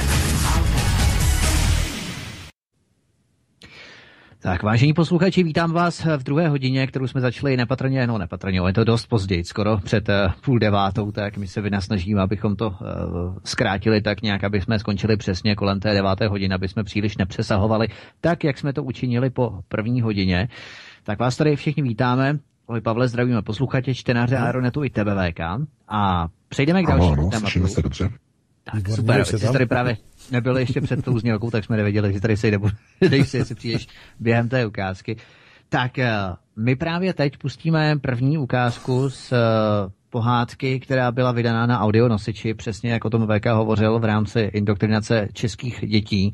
Jedná se o Ivanu Peroutkovou, Anička a její kamarádky. Uh, jsou to dvě části. Jedná se o ryze multikulturní programovací takzvanou uh, pohádku pro holčičky nebo pro holky uh, předškolního věku a prvního stupně základní školy. Tak, Pavle, můžeme tě poprosit?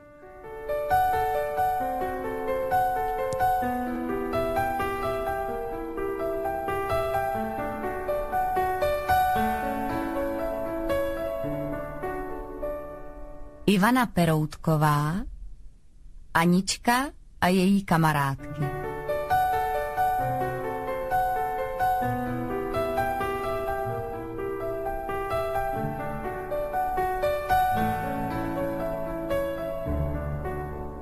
Jak Anička přijela k babičce a co viděla dalekohledem. Asi se jí přece jenom trochu zastesklo. Tak ráda by mamince a tatínkovi ukázala, co všechno dostala. Jenže oba byli příliš daleko. Pomáhají v Africe léčit nemocné děti. A tak se Anička radši honem vrátila k babičce. Naštěstí zrovna ten večer volala maminka s tatínkem z Afriky. Dokonce Aničce slíbili, že jí pošlou nějaký úžasný dárek k Vánocům. Babička ráno Aničce přinesla do postele telegram z Afriky.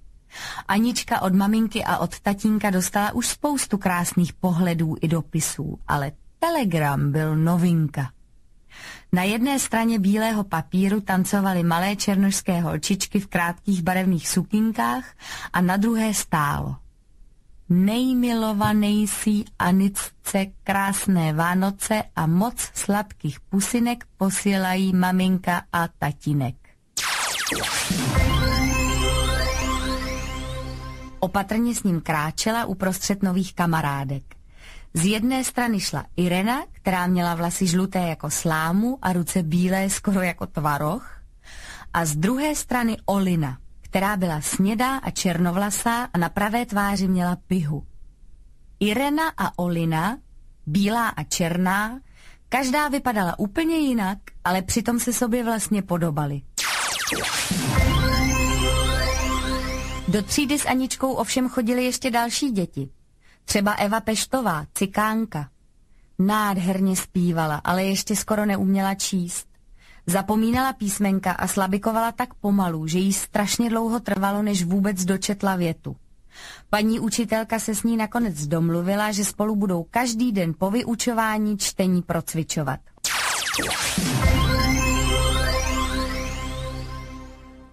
Tak, já bych jenom doplnil, že to bylo vydané v roce 2015. Ukázku, kterou si pustíme potom, až okomentujeme tuto první část, tak to byla vydaná dokonce v roce 2016. My připravujeme ještě další na příští týden o krokodýlu ze Sýrie, krokodýl uprchlík uh, jménem Ahmed ze Sýrie. To bude také ještě multikulturní opravdu šleha. Ale k tomuhle uh, čte to samozřejmě Marta Madhausová, a chtěl bych se ještě... Marta Isová. A, pardon. Isová, ano. Mě to tam vždycky naskočí. To je, Marta Isová. To je ano. ta, která tenkrát, tak to bylo, eh, jak to bylo něco na Vánoce, nějak popros dětka, nebo babku a dětka. Přemluv bábu. Přemluv bábu a tak. No. Přesně, ano, to, to bylo ono. 2010. Myslím. Ano, přemluv bábu. Ano. Možná bychom si měli začít VK něco povědět o její rodině, protože její otec byl v podstatě režisér syrského původu a potom bychom se mohli zaměřit i o čem to svědčí v podstatě. A tady mám potom ještě takový krátký psychologický rozbor, ale předám slovo tobě VK, jak bys si to komentoval ty? Eh, ano, otec Martisové je režisér světského původu, to si teď řekl, eh, ale já si myslím, že tohle to není důležité. Důležité je to, že eh, Česká umělecká fronta, jak já ji nazývám, se neštítí opravdu podílet na nahrávání, na tlumočení a na přednesu, řekněme, pohádek pro nejmenší, které nahrávají na jednotlivá CDčka, na DVDčka, na videa a rodiče potom, nebo dokonce i česká televize, pardon, eh, potom vysílají tyto informace do mediálního prostoru. A e, propagace multikulturalismu u malých dětí probíhá právě na úrovni základních škol, prvních stupňů a především v mateřských školkách. A jejich cílem je připravit tyto děti na akceptaci multikulturalismu. My víme, že školky tak, jak fungují, to znamená, děti, já nevím, dopoledne si hrají a potom odpoledne po obědě jdou takzvaně spát na dvě hodiny, eh, jak tak, tady tím způsobem fungují prakticky všechny školky. A před spaním učitelky pouští dětem tyto nahrávky. Jo, před spaním. A tímto způsobem jsou děti, malé děti, už od útlého věku indoktrinovány. To jsou ty pohádky o Ahmedovi a uh, Ahmed a Sheila, Ahmed a Sheila, myslím. Ahmed a Sheila, jo, to, je jo, v Německu, to je ten, ta série těch německých pohádek, uh, kterou pouští tady v německých uh, kindergarten uh, v školkách uh, dětem před spaním. Jo, Ahmed je původem z Turecka, Šíla je, myslím, z Libanonu a oni zažívají ty dobrodružství a tak dále, tak dále a potom s maminkou a s tatínkem e, jako odjeli a že jeli pracovat prostě rodiče jako do Německa a tak dále a tak dále. Ale to bychom zacházeli do jiného tématu. Zkrátka, e, Anička její kamarádky, tato kniha od uh, Ivany Peroutkové, nebo myslím, myslím, Ivana? Ivana Peroutková? Ano, Ivana, Ivana. Hmm? Abych ne, nekomolil jméno, ano. Tak zkrátka od této autorky Marta Isová nahrála tuto sérii těchto CDček, ono jich je víc. A e, my se jenom na to díváme z toho pohledu, že tohle je pouze pokračování celé té série eh, pohádkových nahrávek a různých pokřivených příběhů, které odstartoval, já myslím, úplně největší kauzou Miroslav Dunutil před dvěma roky. 10. ledna 2016 náš Aeronet přinesl tu zásadní informaci o takzvané multikulty sněhurce, eh, kterou vlastně v podání nebo v nahrávce pro českou televizi natočil a namluvil Miroslav Donutil o tom, jak sněhurka je bílá, protože je bílá, eh, tak je na tom velmi špatně, protože se vždycky spálí o sluníčka a eh, kdyby zkrátka byla kakaová, jako jsou migranti, tak by se od, sluníčka nespálila a ta kakaová barva je lepší a tak dále a tak dále. Já myslím, že eh, tuhle tu pokřivenou multikulty pohádku od Miroslava Donutila už všichni slyšeli minimálně na alter, alternativě. Eh, ta je neuvěřitelným způsobem profláknutá. A tohle to je pouze pokračování. To znamená, není to jenom Miroslav Donutil, je to i Marta Isová, jsou to další a další série pohádek, nejenom namluvených, ale i psaných, tištěných. E, a všechno toto míří na předškolní mládež. Na předškolní mládež a na první stupeň základních škol. A e, když se podíváte na procesy, které probíhají tady v Německu, tak je to úplná kopie. Je to kopírování. Proto já varuju, proto se snažím těmito články apelovat na občany České republice, na rodiče, malých dětí především, aby opravdu, pokud je to jenom trochu možné, aby izolovali své děti od předškolního vzdělávání v České republice. Protože ještě je čas. Ještě můžete tuto roli převzít vy, jako rodiče.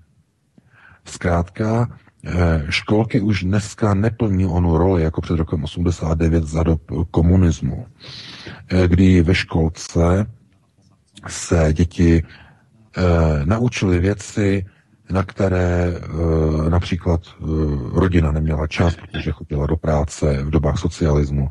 To znamená, děti, aby si uměli, já nevím, zavázat boty e, na kličku, aby to nebylo na uzel, aby, aby měli základní prvky socializace v kolektivu, protože podpora kolektivu byla před rokem 89 klíčová, to znamená začlenit dítě do schopnosti komunikace s ostatními vrstevníky, nicméně Eh, ta, toto ze společenšťování dětí před rokem 89 bylo vedeno ke schopnosti eh, řekněme, výchovy nového socialistického člověka, který by pomáhal budovat národ.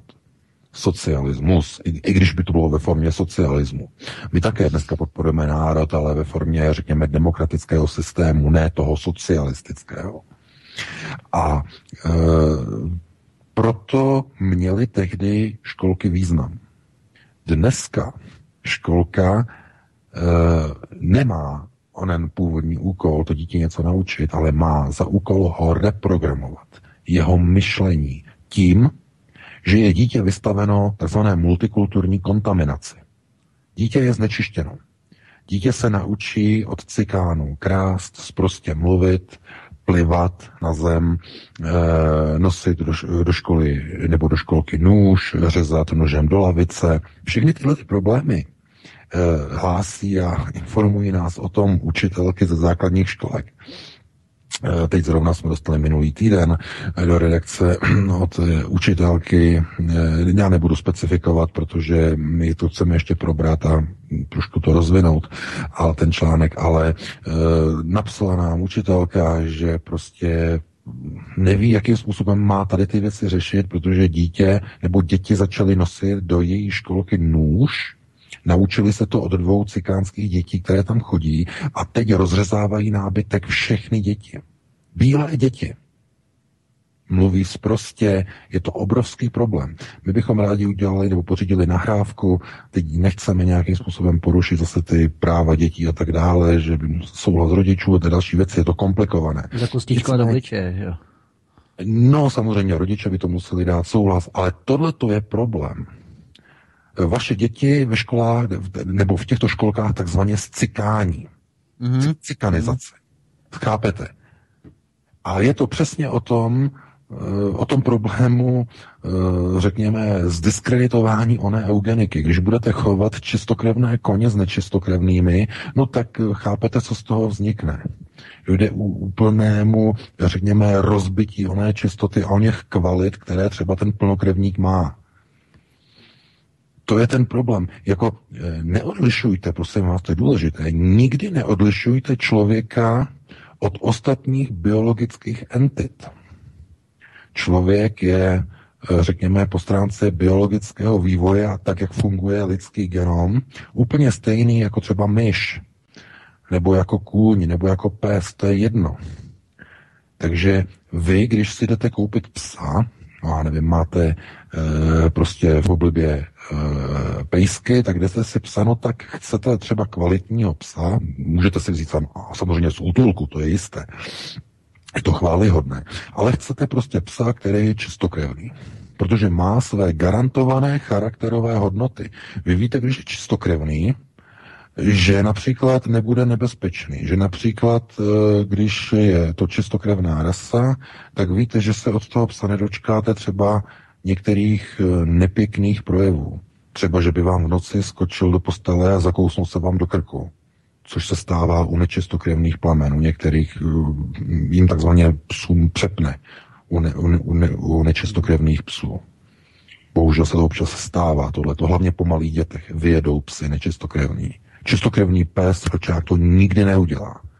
Nikdy. E, takže e, zkrátka tohle to samé platí i o lidech. A pokud lidé jsou zkrátka vystaveni od svého útlého dětství těmto kontaminačním procesům, tak zkrátka vyrostou z nich grázlové. Vždycky se to tak říkalo, všichni to vědí. Když se budou děti scházet se špatnými kamarády, tak z toho dítěte vyroste také špatný člověk. To není tak, jako že by se to tak jenom říkalo, to je pravda. Když bude v nějaké špatné partě, začne fetovat, začne krást, eh, aby měl na fet, začne přepadávat večerky a už je problém a už uh, se dostane, já nevím, do rozporu se zákonem a policie a všechno tohleto a už není cesty zpátky. To je ten proces eugeniky, to znamená eh, držení čistoty eh, genomu. A není to jenom genetická cesta, je to i cesta socializace a výchovy. I toho se týká eugenika. Takže eh, víte, Kdybychom srovnali například náměstí v České republice a náměstí v Mogadišu, v Somálsku, určitě by vás nenapadlo mezi tato dvě místa dát rovnítko. Protože v tom Mogadišu, Mogadišu na tom náměstí vás máte velkou šanci, že vás okradou, že vás tam zastřelí, že vás tam znásilní, pokud jste žena. V Praze na náměstí taková šance je minimální. To je jenom porovnání toho, jak funguje eugenika. Naprosto jednoznačně. Výchova, společnost, socializace. A to, co dělají globalisté, to bylo nejprve odstranění, řekněme, o něch principů eugeniky po druhé světové válce. To, bylo, to byla hlavní zásluha, zásluha e, židů, světového židovstva, protože oni věděli, když židé zablokují u ostatních národů prvky eugeniky, tak je zničí, zdegenerují národy. To je zájem sionistů, pochopitelně, na degeneraci všech ostatních národů, všech ostatních ras. Proto to bylo takto zavedeno, hlavně tedy tady v Německu. A e, my, pokud se nějakým způsobem eh, chceme eh, dívat eh, na to, jak ochránit národní genom, národní zájmy, tak se musíme řídit tím, jak funguje příroda. To znamená, jak chrání, řekněme, svoji kvalitu života, svoji rasu, jakým způsobem chrání svůj životní prostor. Žádné zvíře si nedovolí aby dobrovolně si zmenšovalo a likvidovalo a znebezpečňovalo svůj vlastní životní prostor. To je proti principům života, principům přírody. A podívejte se, Evropa to dělá. Evropa to dělá dobrovolně že destabilizuje svůj vlastní životní prostor, že otevírá e, náruč nebezpečným etnikům, nebezpečným migrantům, kteří zabíjejí a terorizují na ulicích evropské občany. Je to programový proces. Tohle to nedělá žádná jiná biologická rasa, nedělá to žádné zvíře e, na této planetě. Dělá to pouze západní civilizace, která sama sobě přivádí autogenocidu. Je to nenormální. Naprosto nenormální. A přesto se podívejte, přesto lidé proti tomu nic nedělají. Většina z nich, kromě lidí, kteří se o to zajímají, kromě lidí na alternativě, kromě národovců, kromě pronárodně nastavených lidí, všichni ostatní, řekněme majorita, proti tomu nedělá naprosto nic. A tím se z toho stává objektivní proces proti kterému nemůžeme nic dělat, protože k němu dojde, ať chceme nebo nechceme. Jestliže většina společnosti se dívá na prvky autogenocídy lhostejně se založenýma rukama, potom není takové společnosti pomoci. Potom vidíme, že nová mládež, nová generace jde proti národnímu prezidentovi. Proč? Protože tak je ta mládež vychovaná v systému školství od útlého věku v rámci indoktrinace. No a kdo s tím může něco udělat? No rodiče. Jenže co dělají rodiče? Nemají na děti čas. A protože nemají čas, tak je vychovávají pomocí médií, pomocí televize, pomocí CDček, pomocí pohádek pana Donutila a paní Isové, namluvených na médiích. Takže to je všechno uzavřený kruh. A jak z toho kruhu ven? No, ze směru vnitřního kruhu, ze strany rodiny. Rodina to musí rozseknout. Rodina musí říct, ne, dítě nebudu posílat do této školky. Nechci, aby to dítě mi tam zcikánil. Nebo zcikánovatělo, takto. Zcikánovatělo. Nechci, aby se tam naučilo ty špatné, špatné moresy, e, protože to je opravdu velmi nebezpečné. Děti zhruba do toho věku pěti let jsou eh, jejich schopnost programování až na úrovni 95%. Říkají dětští psychologové. 95% programování. Dítě je schopné se naučit cokoliv do věku pěti let. Úplně cokoliv. Zabíjet, stát se vrahem, stát se géniem, stát se chemikem, doktorem, lékařem, slušným člověkem, špatným člověkem. Do věku pěti let je dítě jako modelína, jako plastelína, jako formela. Úplně. Totálně do věku pěti let. Tam jsou ty děti nejzrani, nejzranitelnější. A proto socialisté, proto ČSSD zavedla ten povinný školní ročník eh, na pokyn té, toho doporučení z roku 2014, té studie, eh, kterou mimochodem za, zafinancovali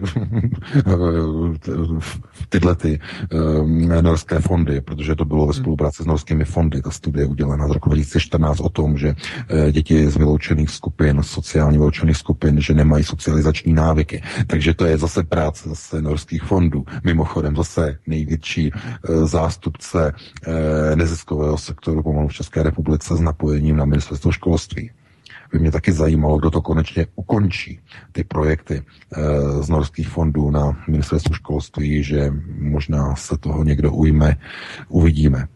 Ale e, my když, se mus, my, když se podíváme na tento problém, tak vidíme, že skutečně jediné řešení e, je ze strany rodiny. Rodina se musí zajímat o svoje děti a musí se řekněme, této základní elementární výchovy do pěti let, raději do šesti let, věnovat sama, exkluzivně.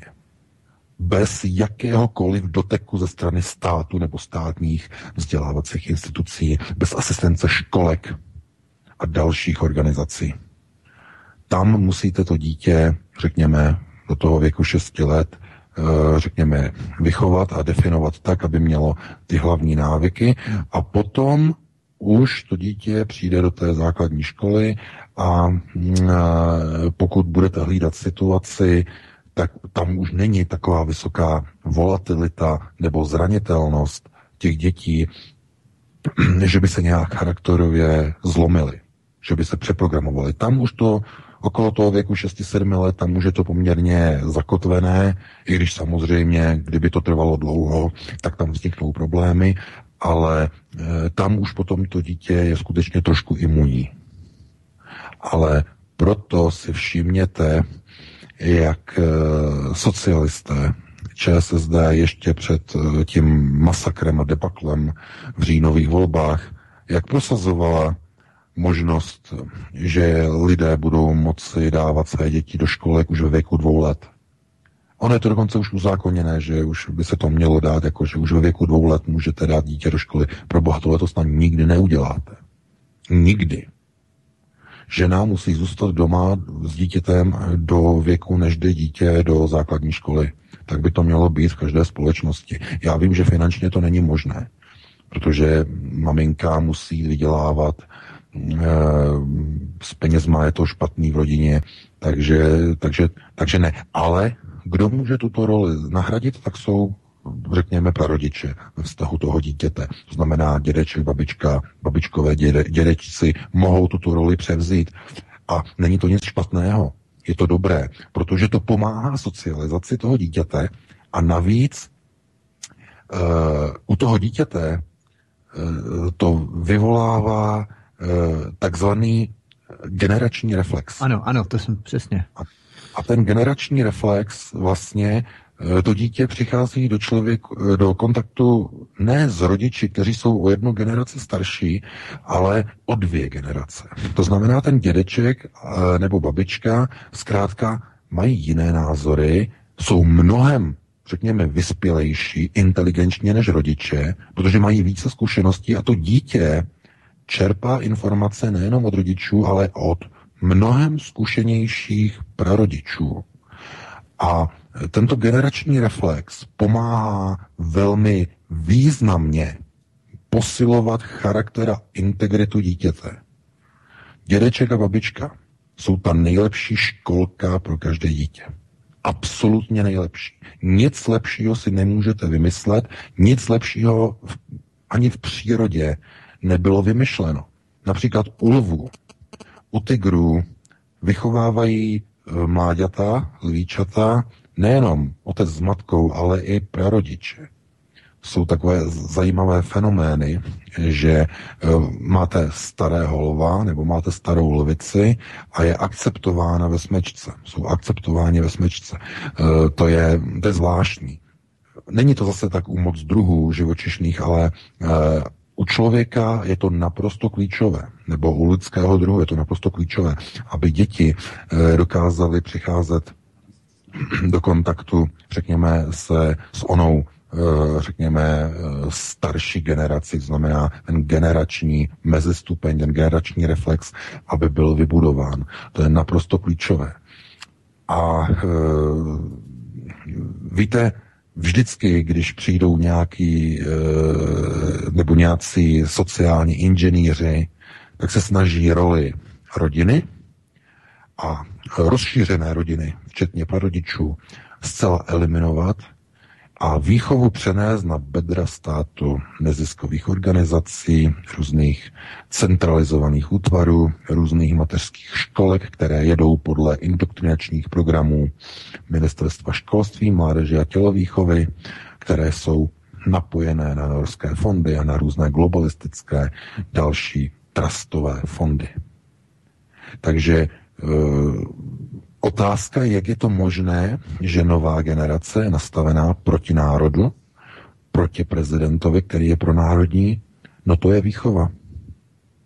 To je výchova, že chybí uh, ona, onen generační reflex, to znamená dnešní mladí lidé, kteří uh, se dívají s opovržením na staré lidi, nemají k ním respekt, nemají k ním úctu, to je právě ten chybějící generační reflex. A e, my se musíme především zasadit o to, aby byla obnovená důvěra v rodinu, tradiční klasickou rodinu, a aby její význam byl znovu obnoven. To znamená rodina, aby dokázala novou generaci vychovávat v onom, e, řekněme, multi generačním spektru, to znamená nejenom otec, matka, ale i prarodiče. Aby měli e, skutečně vliv na výchovu nové generace a svých e, vnuků a vnoučat. To je velmi důležité. Takže já bych ti předal slovo Vítku, Mhm. aby si také k tomu ještě něco řekl.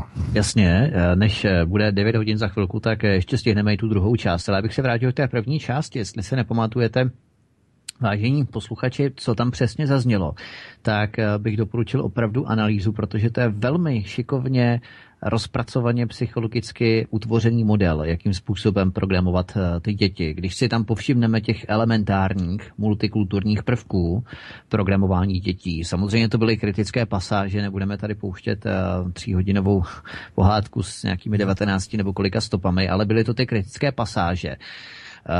Ten klasický model rodin, eh, ten klasický model Afrika, rodiče jsou v Africe, pomáhají tam nemocným dětem. Taková sestřička třeba v nemocnici na Bulovce, která pomáhá českým dětem, to už není dost multikulturní. Jo?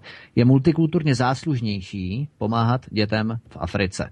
A pro umocnění toho pocitu Afriky dětem, tady si fakt povšimněme, jakou citlivou, velmi sofistikovanou, propracovanou formou je to realizované, tak pro umocnění toho pocitu Afriky dětem eh, Aničce rodiče slibují dárky z Afriky k Vánocům. Následně dostane čumkartu z Afriky s tancujícími černoušky, respektive eh, černými holčičkami v barevných sukínkách. Mimochodem, tam, eh, to tam nemáme v, tom, eh, v těch stopách, ale eh, Anička dostane od rodičů, kteří jsou v Africe, tak dostane jednak kalhoty do zvonu a jednak brusle, normálně na let. Jo? Já nevím, jestli v Africe někde mrzne nebo nemrzne. To ta autorka nevychytala, když jí rodiče poslou z Afriky brusle. Jo? Ne inliny, ale klasicky na let. Jo? Tak to mě celkem pobavilo. Ale No, možná, možná třeba to, to bylo někde, já nevím, to sice není Afrika, ale třeba v Dubaji mají krytý, krytý haly a mají tam let a všechno, ale Jo. Afrika zase není tak bohatá. Takže ono je to možná posunuté trošku multikulturně směrem, já nevím, více na západ a na jih, nebo na jeho západ do Afriky, ale víte, někdy ty autorky skutečně jedou skutečně jenom na zadání a na zakázku. No, no, no, no, no. Napište multikulturní knihu pro děti do sedmi let nebo okolo sedmi let a bum. A už to tam plácá prostě všechny ty multikulty genderové teze. To No. znamená holčička, když, prostě, když má tu sukinku a ten chlapeč je ten černoušek, eh, budeme teď ještě si pou- pouštět tu- tu druhou ukázku, nebo už Ano. byla pouštěna s tím Tárikem z Iránu. Eh, Prostě to je model. To je model, že ty děti se mají odmala učit a naučit, že je to přece normální, že bílá dívka chodí s černochem. Je to normální, že chodí s Iráncem, který má černé obočí, černé řasy, eh, je snědý. Je to normální. A je normální vychovávat děti, které jsou jako kakao, jako zaznělo v té multikulty sněhurce od Miroslava Donutila, jako kakao že je to normální a je to tak skvělé, protože sluníčko vás nespálí. To znamená, hledají se v tom ty eh, důvody, pozitiva, no, jasně. důvody, aby ty děti to jako pochopili, proč je to dobré. Z jakého důvodu je to dobré. Jenže eh, já nevím, jestli je dobré křížit ovčáka s Bernardínem, nebo ovčáka eh, s nějakým oříškem, který už sám o sobě je křížený na pětkrát nebo na šestkrát. Jestli z toho může být eh, nějaká kvalitní budoucnost, pokud tento proces bude multiplikován na 10 milionů obyvatel. Jasně, VK, jenom abych... Já vím, že je pěkné, já vím, že je pěkné, že je, je super mít třeba oříška, neříkám, že oříšek nemůže být špatný, ale Uh, ne, že nemůže být dobrý, jo, že prostě je dobrý pes, to ne, ale zkrátka nebude mít ty kvalitativní pracovní, nebude to ten workhorse, jak tomu říkají, uh, ten pracovní pes, který bude mít své hodnoty hlídačské, ochranářské, nebo naopak společenské, u těch společenských plamen šlechtěných psů, nebude tak spolehlivý, může u něho dojít k tomu, k té takzvané kompenzaci charakterového switche, charakterového přepínače, kompenzace. Pes, když je dlouho, když není čistokrevný a dlouho stresovaný, tak mu takzvaně může přepnout a skočí vám po krku. To znamená, eh, tyhle ty, eh, tyhle ty charakterové rysy zkrátka potom budou multiplikovány eh, v rámci jednotlivých generací do celé společnosti. A když budete mít e, třeba třetinu populace, která bude promísená a promíchaná e, s cizinci, řekněme, z méně rozvinutých zemí, tak geneticky se to projeví. Nebudete mít tak chytré děti. Budou barevné, ano, budou mít čokoládovou barvu, budou to mulaté, eh, když to, když to bude kombinace běloch-černoch, eh, budou to další kombinace, ale zkrátka ty kvalitativní prvky už tam nebudou. A o to přesně jde. Protože v rámci onoho takzvaného Eh, židosionismu jde o to, aby západní civilizace byla ovladatelná. Aby lidé byli v rámci konzumentů a v rámci dlužníků, zadlužených lidí. Ano, VK, aby jsme to fakt práci, abyste si nevydělali, aby vaše děti nebyly chytré, aby neměli vyšší sociální status, aby si nevydělali vyšší peníze, aby si museli půjčovat, protože kdyby si vydělali více, nemuseli by si půjčovat u sionistických bank. Ano. Stejně jako je to v České republice. Kdyby lidé měli velké peníze, nemusí si brát hypotéky, nemusí si brát spotřebitelské půjčky, spotřebitelské úvěry, nemusí si brát leasingy. Takže to je všechno uzavřený kruh židosionismu. Všech mm-hmm. těch bank, všech těch půjčkových společností. Jasně, a kdybychom se vrátili k té pohádce zase. Jo? A když se vrátíme k té pohádce, je to velmi, je to velmi, já, já o tom mluvím kvůli tomu, že to má přímou souvislost. Ano, já vím, ale abychom to stihli. I jo? když jde o migranty, i když jde o Araby, je to práce ži, židosionistického systému řízení světa. Mimochodem, mimochodem víme Oni nemají s tím nic společného, Arabové s tím nemají nic společného. Uh-huh. Oni jsou pouze důsledkem těchto řídících procesů. Jejich země byly židosionisty rozvráceny za pomoci Spojených států a armády Spojených států a jejich tajných služeb. Syrie, Libie, Egypt, Libanon v 80. letech, ano. Irán, Irán, eh, Afghánistán, teď dokonce už i Pákistán. Eh, všechny tyto země arabské jsou pomalu rozvraceny, jsou zbaveny svých sociálních statusů, eh, dávají se miliony a miliony lidí na úprk, dávají se na pochod kvůli rozbité sociální situaci, nikoli v kvůli válce, to vůbec ne, ale prchají ze sociálních e, důvodů a překreslují západní společnost. A kdo to odstartoval? Židosionistický kapitál.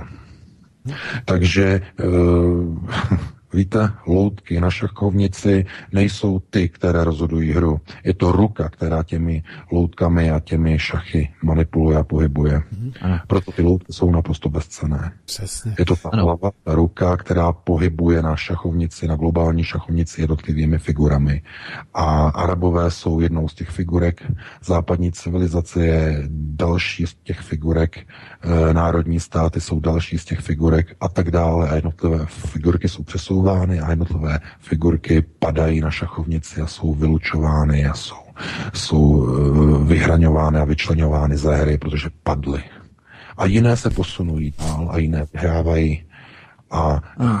v rámci voleb se přesunují jednotlivé, řekněme, řekněme, vůdčí figury na šachovnici, až nakonec, na konci hry zůstane jenom jeden vítěz, ale není to ta figurka, která tam stojí. Je to ten hráč a je to ta hlava, ta ruka, která těmi figurkami táhla na globální šachovnici. Takže eh, my se nemůžeme na to dívat jenom z pohledu jednoho střípku mozaiky, eh, to jsou pohádky, to je střípek, eh, procesy, které probíhají ve školce, druhý střípek, procesy, které probíhají v médiích, české televizi, třetí střípek. My se musíme na to dívat jako na mozaiku, jako na komplexní obraz, který je sloučený dohromady. Je to jeden obrovský komplexní obraz, který vychází z toho, že národní státy už nejsou suverénní. Jednotlivé politiky nejsou suverénní. Jednotlivé vlády jsou ovládány dlouhou rukou na globální šachovnici. My ty lidi nevidíme, mluvíme o nich v neurčitých barvách, mluvíme o nich jako o deep state, o loutkových e, procesech, e, kdy stínoví e, elity nebo stínové elity ovládají jednotlivé procesy. Jsou to ti lidé, o kterých mluvíme jako domu Rothschild, domu Rockefeller, lidé na, řekněme, úrovni rodiny George Sorose, na úrovni rodiny Zdeňka Bakaly a dalších a dalších struktur, které ovládají skrze média, skrze neziskový sektor, politiku a politické procesy v jednotlivých zemích s cílem likvidace národních tezí. Takže e, pro mě jsou všechny tyhle ty pohádky jenom jedním střípkem v rámci té mozaiky, která, e, nebo řekněme, tento střípek pomáhá vytvářet globalizovaný multikulturní obraz. A my musíme posilovat právě úlohu rodiny, to znamená onoho vnitřního kruhu, protože to je jediná cesta z této situace. Já vím, že je to těžké, bude to náročné, eh, stojí to i spoustu peněz, eh, mít děti je náročné, eh, přesunovat děti k babičkám a dědečkům a starat se o děti a o výchovu je velmi náročné, ale zkrátka takhle to fungovalo po staletí, po dlouhá tisíciletí. A dnešní systém, řekněme, sociálního inženýrství, kdy najednou přijdou zvláštní lidé a řeknou vám, maminko, vy budete doma na mateřské jenom dva týdny a potom můžete dát dítě do, koj, do kojiňáku. A nebo do jesli. A můžete pracovat. A my se vám postaráme o vaše dítě. A maminka řekne, je, to je tak super. Jenže potom se nemůžete divit, že to dítě je multikulturně nastavené, že má divné kamarády, že má divné návyky, divné zvyky, že začíná divně mluvit, že začíná divně myslet a že když vyroste, tak to dítě se na vás úplně vykašle a vy zůstanete úplně sami. Protože to dítě k vám nikdy si nevybudovalo žádný rodinný vztah. Ano, a tak. tohle je židosionistický proces likvidace křesťanské rodiny. Tetrční rodiny. Takže eh, já bych toto ukončil, máme už po deváté hodině. Ano. Eh, je to už zase přetažené. Předal bych ti ještě slovo Vítku, aby si také to ukončil, uzavřel druhou hodinu a potom bychom se po přestávce pustili na dotazy posluchačů. No právě, právě. Zase už máme po deváté hodině. Tak eh, já bych jenom chtěl dokončit tady to, co jsem začal tak jak samozřejmě ta Afrika působí na děti. Vyvolá to samozřejmě takový ten wow efekt. To musí být úžasné být v Africe.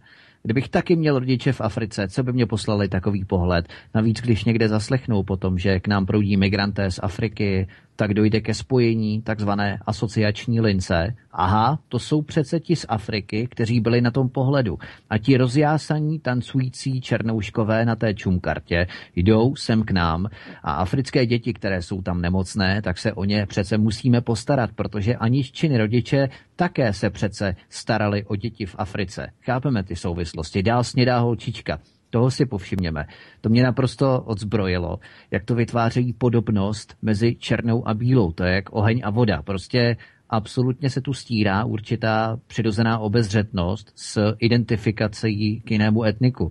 Skoro jako donutilová přesně pohádka o bílé sněhurce s černouškem. Navíc si všimněme těch podprahově, a na to bych chtěl upozornit právě, těch podprahově degradujících přirovnání. Bílá holčička měla žluté, slámy, eh, žluté vlasy jako slámu. Proč ne třeba hezky blonděté nebo krásné černé vlasy, ale žluté vlasy jako slámu? Samozřejmě nám vytane na mysli vlasy jako počuraná sláma, že? Pak bílá jako No, tam by, kdyby to mělo být eh, kvalit, kvalitativně, eh, řekněme, pozitivní, tak by řekli, měla by eh, krásné vlasy nebo žluté vlasy jako zlato. Hmm, a nebo no, jako len se používalo, nebo jako len se používalo. No, no, no, no, no, no. no. A potom třeba ten tvarok, jo, no, třeba bílá jako tvarok. Černička prostě vyzvednou. Bílá jako tvaroch, jo, to je další. Děti samozřejmě nemají rády tvaroch většinou, že? Tak si to připodobní. Bílá jako tvaroch, blé, to je hnus, to je fuj. Naopak snědá holčička byla černovlasá. Tak tento programovací prvek multikulturalismu směřuje přesně dětské smýšlení. Myslíš, Pavle, že bychom si mohli sjet ještě eh, tu druhou ukázku, abychom to stihli? To je ano, taky dost můžu, mám to tady připravený. Já jsem ještě zase chtěl podotknout, mě svou dobu eh, jsem si vzpomněl na to, jak jste mluvili o tom míchání těch ras všude, eh, v celé Evropě, prakticky všude ve světě, ale jistě jste si museli všimnout, že právě Izrael, který to mají vlastně všechno eh, podle všeho, jak si napovel, tak ti zavedli eh, teď, že, že těm běžencům, kteří tam jsou u nich, buď jim vyplatí, já nevím, asi 15 dolarů, nebo kolika musí do měsíce zmizet, nebo že je prostě pozavírají, anebo že je budou prostě uh, eskortovat, nebo jak se to říká, pryč, zpátky. Ano, ano, Víte ano, o tom samozřejmě, ano, takže ano. všude Ano, jinde je to v pořádku, informace. mimo v Izraeli. Mhm. A tam, se, Tak tam, je to, Izrael tam se vlastně nic neděje. migranty mimo zákon v Izraeli. Ano, Mhm. přesně tak. Migranty, A to je pořádku. Tam jdou velice tvrdě potom, protože oni, oni, že- řekněme, protože Izrael je dneska mluvíme o nich, tak eh, je pod kontrolou Světového židovského kongresu. Eh, Oni chtějí vlastně si udržet eh, svoji etnickou čistotu židé, to je pro ně nedotknutelná. No, Tam jsou obrovské problémy, když židovka s- nebo žid si má vzít nežidovku, gojímku nebo gojíma. Jsou obrovské problémy, hrozí tam vyobcování z židovské obce a tak dále. E, Tam je obrovský rasismus, když to řekneme takhle. No, jasně, ano. No, a potom to je, to je zajímavý právě. Ale to je v pořádku. Jo. Z jejich strany je to v pořádku. To si nikdo nedovolí Hmm. kritizovat. Nikdo. Ale jakmile by někdo třeba v České republice toto řekl, že je třeba ochraňovat, já nevím, český národ, řekněme i po stránce genetiky, nebo takhle, okamžitě je označen za rasistu. Okamžitě. Tak ještě, ještě tedy před eh, tou druhou ukázkou, já bych jenom upozornil, opravdu jsme to chtěli stihnout právě, tak eh, ještě bych chtěl upozornit tady na ty prvky, protože to jsou další psychologické prvky. Když si tady povšimneme formování vztahu Aničky k tomu Iránci Tárikovi. Nejprve tropické ovoce a spojení s ním, to tam uslyšíte, ale hlavně ty snahy, to si povšimněte, snahy se před ní, aby se před tím Iráncem Anička nějak neschodila, aby neudělala před ním něco hloupého, aby se v jeho očích nedeklasovala, neponížila. Tady to skutečně vypadá, jako by se autorka ty holky předškolní nebo v prvním stupni snažila nějak uh, navigovat nebo popostrkovat, aby se před nějakým cizincem, v tomto případě Tárikem z Iránu, nechovali hloupě, aby se mu jaksi vlichocovali nebo vtírali se do jeho přízně, chtěli se mu zalíbit, zavděčit něčím. Jak tam říká, když se s tím Tárikem z Iránu Anička setkala u třídy, takže byl ještě, nebo vypadal ještě hezčí než u vody. Jo? Tak uh, zkusme ještě tu druhou ukázku nakonec. Opravdu, vy to poslouchejte.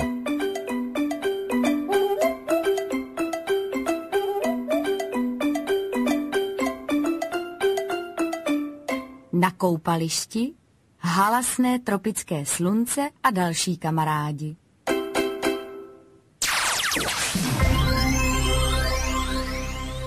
A jak spolu procházeli koupalištěm, znovu slyšeli ten hlas, jak všechny vybízí. Dopřejte si naše tropické slunce. Tropické slunce žhne a pálí, hasí žízeň je až zdáli. Je, já už vidím Ditu Starkem, přerušila její úvahy Katka a ukázala do dálky na dvě postavičky. Možná, přikývla Anička a nenápadně se přitom podívala na toho kluka, Tarka. Zatím sice nic neřekl, ale asi byl opravdu zvláštní. I docela zvláštně vypadal. Snad, že měl úplně černé vlasy. A nebo tak černé řasy, jako by si je namaloval. I jeho jméno bylo neobvyklé. Tarek. Ona přijela od babičky, ale odkud se tady vzal tenhle zvláštní kluk? A sotva jí to napadlo, Tarek poprvé promluvil. Vlastně najednou zavolal jako někde na pouti. Kdo si dá tropické slunce?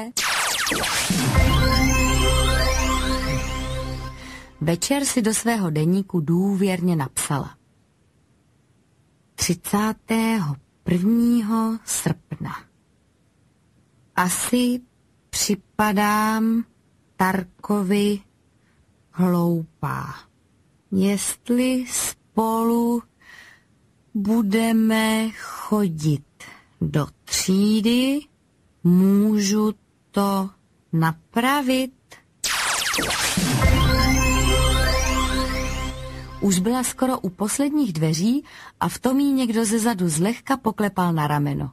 V mžiku se otočila. A ten někdo byl Tarek. Tak přece jenom chodíš s námi. Usmál se a Aničce připadalo, že je, jak to říct, že je zkrátka mnohem hezčí než včera u vody. Zároveň jí ovšem napadlo, že před ním už nesmí říct žádnou hloupost. Ve třídě to zašumělo, ale paní učitelka mluvila hned dál. Všichni víte, že rodiče vašeho spolužáka Tarka jsou z Iránu, ale Tarek se už narodil tady a proto mluví česky stejně dobře jako vy.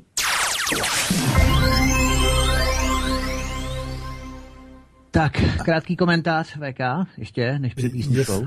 No, je to, řekněme, podprahová mm, programovací příprava eh, dětí na eh, příliv migrantů do České republiky kteří budou přesně kopírovat tento model. To znamená těhotné arabské ženy, perské ženy z Iránu budou přicházet do České republiky, budou rodit už na území České republiky děti, mm-hmm. které budou vyrůstat v českém školním systému již od útlého věc, dětství, jak jsem o tom před chvíli hovořil, budou tedy mít uh, perfektní češtinu, protože budou vyrůstat v českých uh, školách a školkách a uh, děti ve školách se budou muset eh, přizpůsobit jejich přítomnosti. To je programovací systém. Je příprava, eh, tyto pohádky jsou přípravou na přijímání migrantů ze strany vlády České republiky do České republiky nebo do českých zemí. To je příprava, programová příprava. Mm.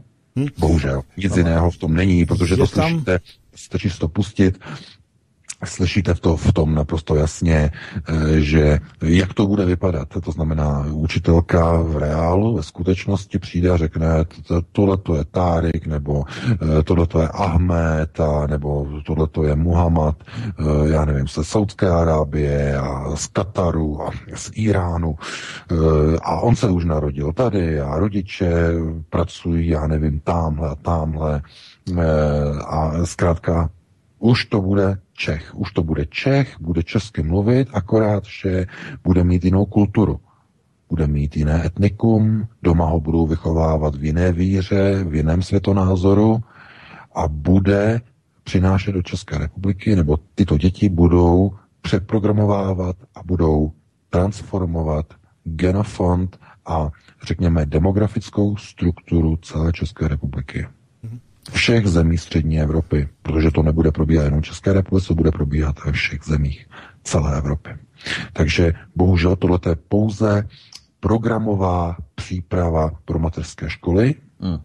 kde toto budou pouštět dětem, tyto pohádky v uvozovkách, na CDčkách a je to příprava i pro základní školy, protože i na základních školách už dneska eh, děti přicházejí do kontaktu, řekněme, s Aziaty, eh, i s Araby v českých zemích nebo v České republice, takže je to příprava. Je to programová, modelová příprava.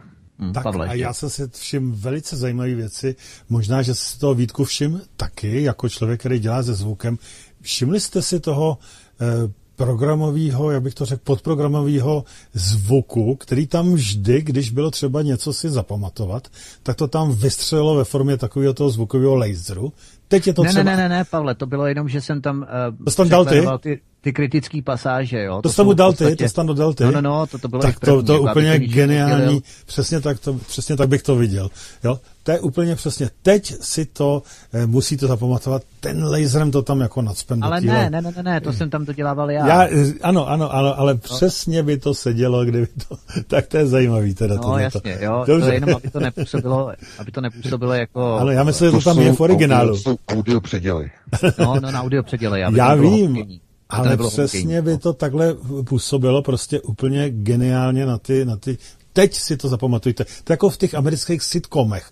Teď se smějte, ano, tak se to začnou všichni smát. Jo, jo, jo. jo. jo, jo přesně takhle, takhle to na mě působilo. Takže jsi to viděl docela dobře, Vítku, tak by si to mohl takhle navrhnout jako zlepčovák prostě. No, já bych to navrhl a měl bych to docela dobrý biznis.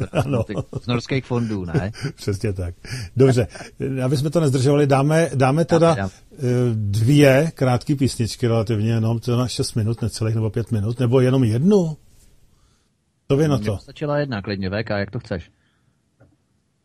No to je jedno, může být jedna. Tak dáme jednu, tak dáme jednu písničku, tři a půl minuty, abychom eh, měli čas prostě pro posluchače. Tak, eh, vážení posluchači, eh, jsme tu opět ve vysílání. Já jsem našel konečně ten velmi důležitý, podle mě, klip, který udělal pan Šídlo, jak jsem tam pustil. Já jsem to pustil správně, ale ono to je až v další části. Já vám to tam samozřejmě velmi rád dám, abyste to viděli. Eh, Vy posluchači, teda vy diváci to uvidíte i poslechněte si to dobře, protože tady opravdu je třeba si uvědomit, že to je cílená manipulace pro lidi, kteří se toho chytnou a nepůjdou volit dneska. Takže udělejte to, ještě dneska je možný volit, udělejte to tak, že eh, vy, kteří zjistíte, co to bylo za manipulaci, jděte zítra. Já to pouštím, všimněte si toho, jak je to úplně sofistikovaně dělaný. Pak jsou tu ještě nějaké ty další záležitosti. Ano, v pátek a v sobotu budeme volit prezidenta. Já a tady samozřejmě nejsem od toho, abych vám napovídal, koho máte volit. Hodně štěstí. Ale nevím, jestli vy, co chcete volit dnešní hlavu státu Miloše Zemana, víte tuhle věc. Vy teď v prvním kole ještě nikam nemusíte. To je letos taková novinka. Prezident, který svůj úřad obhajuje, postupuje automaticky přímo do kola finálového, které se koná až na konci ledna. I když to vám ještě řeknu přesně podle toho, jak to dopadne teď v sobotu. Je to třeba jako v boxu, kdy držitel titulu čeká, s kým bude definitivně o titul zápasit. A do té doby patří jemu.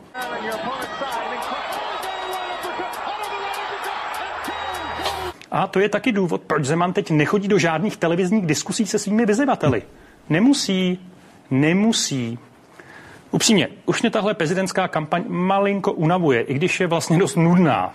A teď jsem to zakřiknul, takže si připravte na ty tuny hnusu, co začnou padat. A když ne teď, tak zcela jistě mezi prvním a druhým kolem. Tak, to by stačilo, protože nemáme moc času.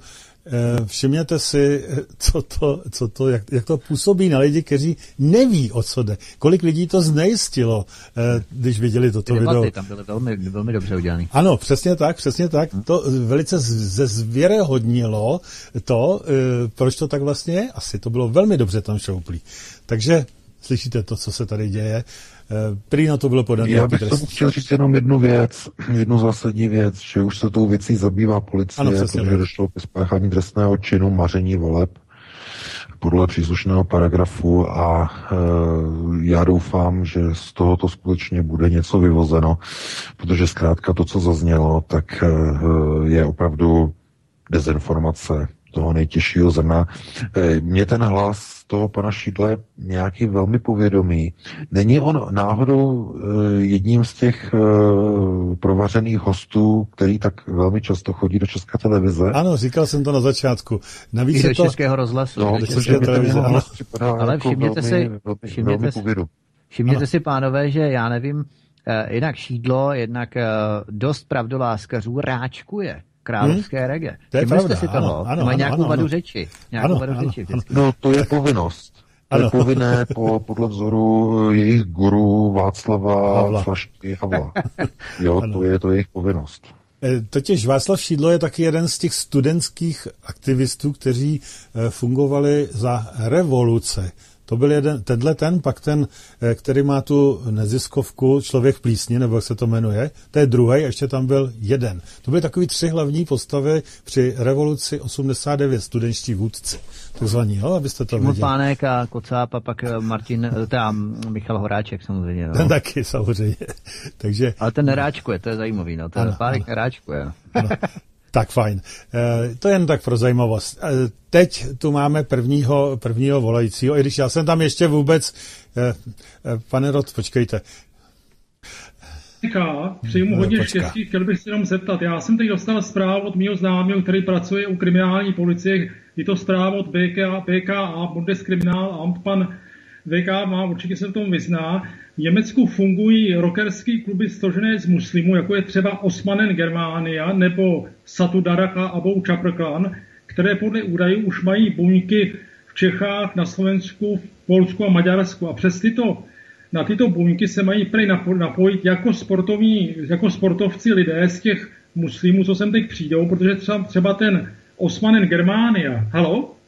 Ano, slyšíme ano, se, ano. ale zkraťte to, prosím. Ten, ten, ten Osmanen Germania, který se manifestuje jako boxerský a sportovní klub, jako karate, kickbox, judo a podobně, je ve skutečnosti zločinecký gang jenom z muslimů a získává obrovské finance z obchodu s narkotiky, zbraně, prostituce a vlastně mají super moderní stroje jako Kawasaki, Harley Davidson. A teď si očekává, že 4,5 milionů utečenců z východní Anatolie, což jsou ze dvou třetin pouze Turci a z jedné třetiny Kurdové, žádní, žádní teda Afgánci a podobně, mají teď dostat signál a jsou už na pochodu a mají se nasměrovat do Rakouska, do Německa. Velká část právě na ty buňky od těchto těch motocyklových rockerů muslimských, co jsou u nás. Je to pravda nebo ne? Má, má pan VK něco o tom? Mm-hmm. Takže dobrý, děkujeme moc. No, no tak já, já tohle to, já děkuji za dotaz, tohle to ne, to je nová informace, to je úplně nová, protože eh, co se týče muslimských eh, motorkářských gangů, tak to jsou velice uzavřené komunity, eh, které mezi sebe vůbec prakticky nikoho nepouští, dokonce ani tady německá policie má problém jako dostávat své informátory dovnitř protože oni dělají zkoušky skrze víru, skrze znalost Koránu, jakmile zjistí, že nejste Arab, že nejste pravověrný muslim, oni vás nevezmou, on okamžitě to poznají, oni e, chtějí znalost, chtějí od vás e, pronést šádu, to znamená eh, vyvolání věrnosti Muhammedovi třikrát po sobě. E, to zase nechtějí e, němečtí policisté, protože to je závazný právní akt vyvolání šahády, to znamená vstoupení a přijetí víry muslimské. Je to velice komplikované a e, nemáme ani my, ani naše redakce nemá žádné podrobnější informace o muslimských těch eh, motorkářských skupinách nebo gen, eh, tady, tady, ty, tady ty gengy vůbec eh, informace získat je velmi složité, velice těžké. Ale vůbec bych se nedivil, že toto bude využito a že jejich služby budou využity, protože takhle, tady ty gengy, oni ani nejsou motorkářské, jako jsou to spíš ultraortodoxně náboženské spolky, které využívají e, motorizované prostředky pro šíření své víry protože oni mají ty srazy, kde probíhá eh, modlení, eh, to vidíte, si můžete podívat i na YouTube, eh, jak oni vlastně zaparkují ty motorky, rozbalí koberečky a vždycky na dálničních odpočívadlech se modlí. Jo, takže to nejsou typické motorkářské gengy. Jako, jo, oni mají motorky, ale nejsou to typicky motorkářské gengy, jsou to, jsou to náboženské spolky, náboženské skupiny, mají náboženské krytí. Já bych jenom doplnil, že v Německu působí uh, Pierre Fogel alias uh, Abu Hamza, a tento Abu Hamza, to je v podstatě boxer a zároveň konvertita. Je to eh, nejvlivnější, jeden z nejvlivnějších salafistických kazatelů. Třeba v roce 2011 se pokusil uspořádat eh, demonstraci za zemřelého Usámu Bin Ládina třeba. A tenhle vlastně v podstatě působí, takže by to dávalo i celkem logiku, jo, protože tohle je boxer a konvertita k islámu a jeden z nejvlivnějších eh, salafistických kazatelů. Takže je, je to tak. Mm-hmm.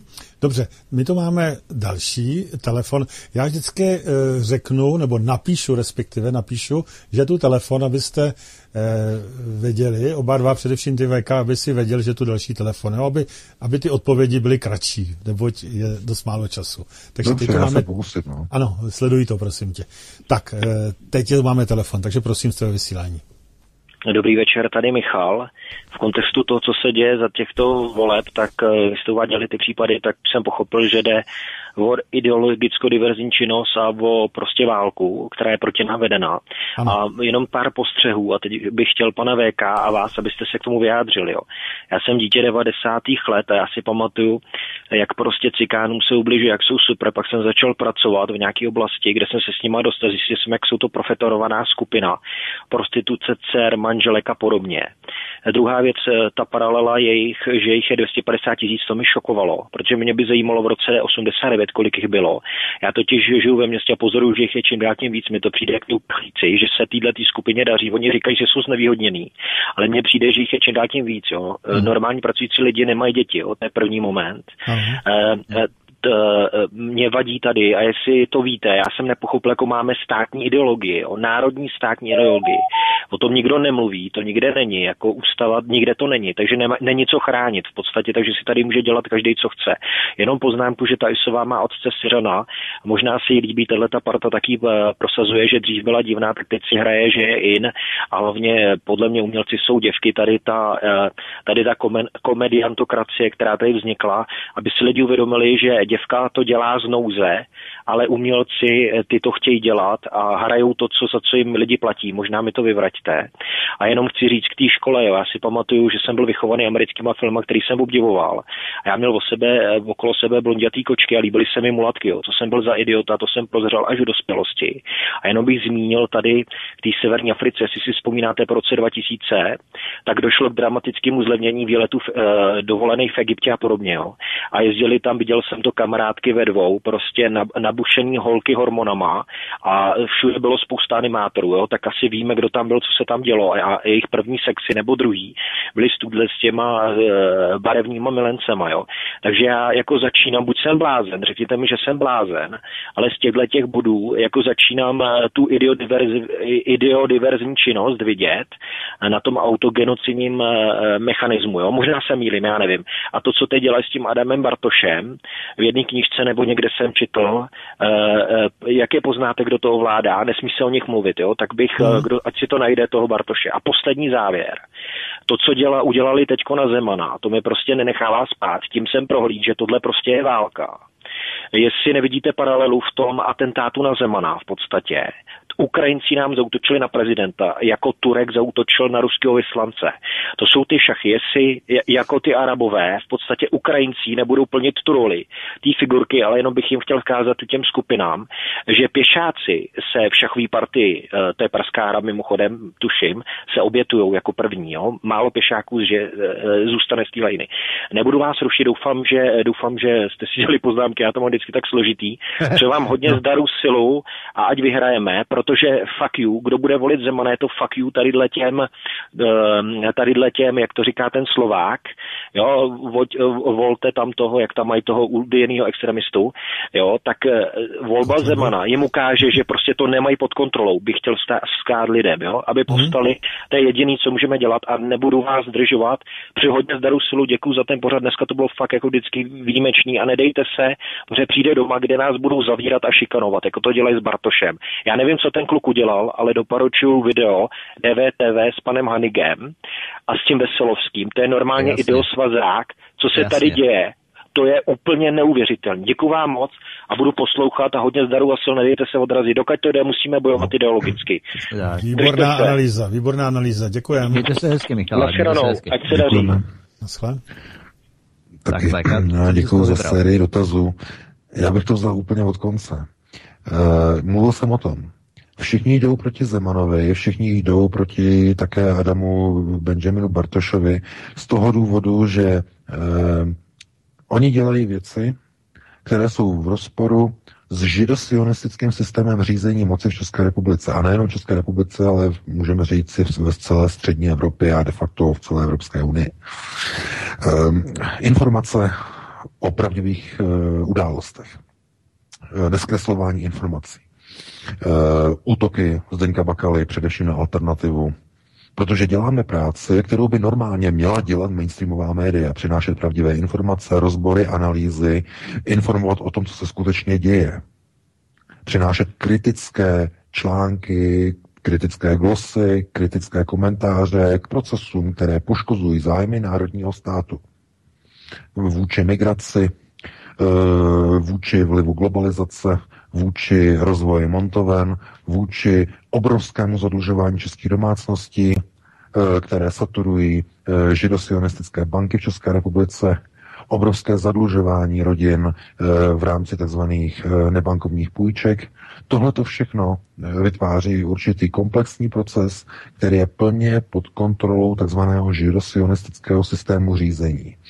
A kdokoliv se proti tomuto postaví, je okamžitě likvidován na systému bázy eh, takzvaných eh, šesti stupňů řízení odporu, takzvaného odporového gradientu. Adam Bartoš je momentálně na pátém stupni, stupeň kriminalizace. Pokud bude dělat problémy dál, dostane se na, šť- na stupeň šestý likvidace. A my, když se podíváme na procesy, které probíhají proti Miloši Zemanovi, ty jsou zatím na třetím a čtvrtým stupni. Na stupni diskreditace a dehonestace. Ale všimněte si, že na pátý stupeň kriminalizace se dostal už minulý prezident Václav Klaus. Kdy? Ve chvíli, kdy nechtěl podepsat židosionistický dokument Lisabonskou smlouvu. Všichni si pamatujete, co začal tehdy dělat Senát. Jak hrozil uh, odvoláním Václava Klauze pro nepříčetnost. Jak se do toho vložila česká televize. Jak se do toho uh, vložila Bakalova média. Jak najednou všichni začali útočit proti Václavu Klauzovi a chtěli ho na pátém stupni odporového gradientu v rámci kriminalizace odvolat a obvinit z vlasti zrady, když nepodepíše Lisabonskou smlouvu. Hmm. Takže toto jsou procesy, které jsou na jednotlivých stupních odporového gradientu a to, co probíhá proti Miloši Zemanovi, je momentálně na, můžeme říkat na čtvrtém stupni dehonestaci. To znamená, oni ho pomlouvají, že je opilec, ochlasta, je nemocný, e, blábolí, e, je proruský, má okolo sebe proruské agenty a tak dále. Všechno dehonestace, dehonestace, dehonestace, dehonestace. Ale v nějaké chvíli to nebude stačit. V nějaké chvíli se ho budou chtít zbavit na úrovni kriminalizace. A to je proces, který, řekněme, na úrovni justice může být například, oni už to jednou zkusili eh, v roce 2014, eh, to bylo hned v okolí a v období těch červených karet, kdy ho chtěli odvolat pro nepříčetnost. Pamatujete si na to? Určitě. jak eh, tehdy eh, probíhaly ty akce, jako že prostě, že mentálně a tady ty věci eh, podporovaly to různé pražské neziskovky a na, nakonec to zešlo, že to je blábol, že to je neprůchodné a tak dále. Ale tam oni tenkrát chtěli dokonce zrušit přímo volbu prezidenta, že to je nebezpečný proces. Ty hmm. hlasy potom utichly, ale chtěli zrušit volbu prezidenta, protože nebyl zvolen Karl Schwarzenberg, byl zvolen Miloš Zeman. Takže ano, Miloše Zemanovi jde skutečně o existenci, oni jdou proti němu velice tvrdě a je to skutečně organizovaný boj. Ano. A já musím končit, protože jsem opravdu dlouhý. Máme další telefon. Máme, máme další te- Skype. Tak chtěl zeptat, nebylo by nakonec, pane VK, lepší, já nevím, jestli jste byli třeba někdy v Brazílii nebo Argentině, aby si tady lidi v Evropě vytvořili takzvané, jak jsou tam ty Squadra de Morte, ty eskadry smrti, kteří by možná jako vyřídili tenhle ten lidský odpad, co se tady rozšířil po Evropě. To byla otázka nebo návrh? No, to, jestli by to nebylo lepší, jako, jestli, jestli nakonec k tomu nedojde, no to, to, to že se jsou ty eskadry smrti jako v Brazílii. No. Mm-hmm. Ne, ne, ne, to je, to je, to je, soci, to je skoro vyloučené, protože no. to, to vytváří tzv. sociální bariéra. Eh, jsou některé věci, které ve společnosti nejsou akceptované, které jsou přímo geneticky zakódované v charakteru a řekněme v naturelu jednotlivých národů. Eh, kdyby no, byl... Eskadry smrti, jako jsou třeba v Brazílii, tady by nikdy nemohli já vím, já vím, ale k tomu potřebujete, k tomu potřebujete jiné společenské podnebí, k tomu potřebujete jiné hodnoty ve společnosti společnosti, například hodnoty krevní msty, které nikdy se nepěstovaly děkujeme za dotaz. Děkujeme, děkujeme, už to bylo moc. Mentalita, tak, eh, to jsou, řekněme, v Brazílii, to jsou Portugalci, nebo mají portugalskou krev. To, je, to není aplikovatelné do Evropy, minimálně ne do střední Evropy. Jako možná, že by to mělo nějaké řešení, ale já nevěřím, že by k něčemu takovému došlo, k nějakým takovým podobným procesům, eh, řekněme, v prostoru střední Evropy. To si rozhodně nemyslím. Na to by musel být jiný naturel, jiný národ a eh, jiné národy v Evropě, aby se, eh, řekněme, postavili za národní zájmy nebo proti různým politickým gangům způsobem, jako se jako provádí tzv. skadry smrti v jeho amerických republikách. Pěstuje se u nás defenestrace, ovšem otázka, jak by se vyhazovali poslanci z přízemí, z parlamentní sněmovny. Stejně to ničemu nepomůže. Já si myslím, že je to v přízemí, no. násilí způsobí opět násilí. Není za kod vyměnit, za koho, protože um, to musí být celkovej, celková změna celého systému myšlení lidí. Tohle to nepomůže, násilí nepomůže. Eh, takže eh, já tam dám teďko eh, znělku, protože jsem to úplně zapomněl dát, abyste mohli zavolat, protože zrovna někdo nevolá, což je divný, ani nikdo nepíše, takže tak to poslouchejte. Zavolejte k nám na telefonní číslo 608 12 14 19. Nebo nám zavolejte na Skype svcs pobočka vysílání. Tak, zatím to nic nemáme. Já jsem z toho úplně vedle, jak je to možné, že všichni najednou a teď, teď zrovna nic. Úplně koukám, jestli mi funguje A telefon. možná je to tím, že, š- že všichni na poslední chvíli šli k volbám. To by bylo pozitivní. Teď jde o to, koho šli volit, že? No nic, no. Takže můžeme ještě něco říci, eh, co jsi měl v plánu, Vítku, já nevím, možná, že Já něco jsem si... nic plánu neměl, to je fakt zvláštní, protože my jsme to zvláštní ještě. My jsme to ještě bohužel skrouhli na tři čtvrtě hodiny, já nevím, Ano. jaké studio je po nás. Ano. A abychom někomu nezasahovali, právě, že jsme začínali někdy v 9.20 s interaktivní částí, tak eh, snad ji využijeme celou. Už mě dovolá. Nebo... Super. Už mě dovolá, já jsem se teda opravdu divil, že by někdo nezavolal. Takže eh, jste rovnou ve vysílání, děkujeme, že jste zavolali, tak prosím. Eh, Dobrý večer, pane Hlávku. Dobrý Ivo, večer. já jsem chtěl jenom říct panu VK, aby se v v našem národě neplet, protože i sám Hitler o nás prohlašoval, že jsme smějící se bestie a já jsem měl možnost hovořit se svým otcem, který se účastnil takzvaných maďarských událostí. A eh, v těch maďarských událostech šli do toho konfliktu běžní otcové od rodin. Běžní otcové, běžní tátové, jako jsme my všichni. A když viděli, co se tam děje za zvěrstva, tak se jich ty zločinci začali bát. Nepodceňujte Čechy. Skutečně nepodceňujte. V jakém slova smyslu? Uh, stali se z nich velice tvrdí vojáci, kteří neměli slitování. Pokud ty lidi byli špatní. Mhm. Mhm. Jo, je to, je to skutečně svědectví člověka, No, který já, já, já děkuji za dotaz. Já jako nevím, jako, že bychom podceňovali. My, my nepodceňujeme. Já jsem reagoval ještě na ten, na ten dotaz toho pána o těch eskadrách smrti, jo, protože nejsem zastáncem násilí, ale rozhodně, rozhodně není to, Češi nemají hloubit povahu. Mhm.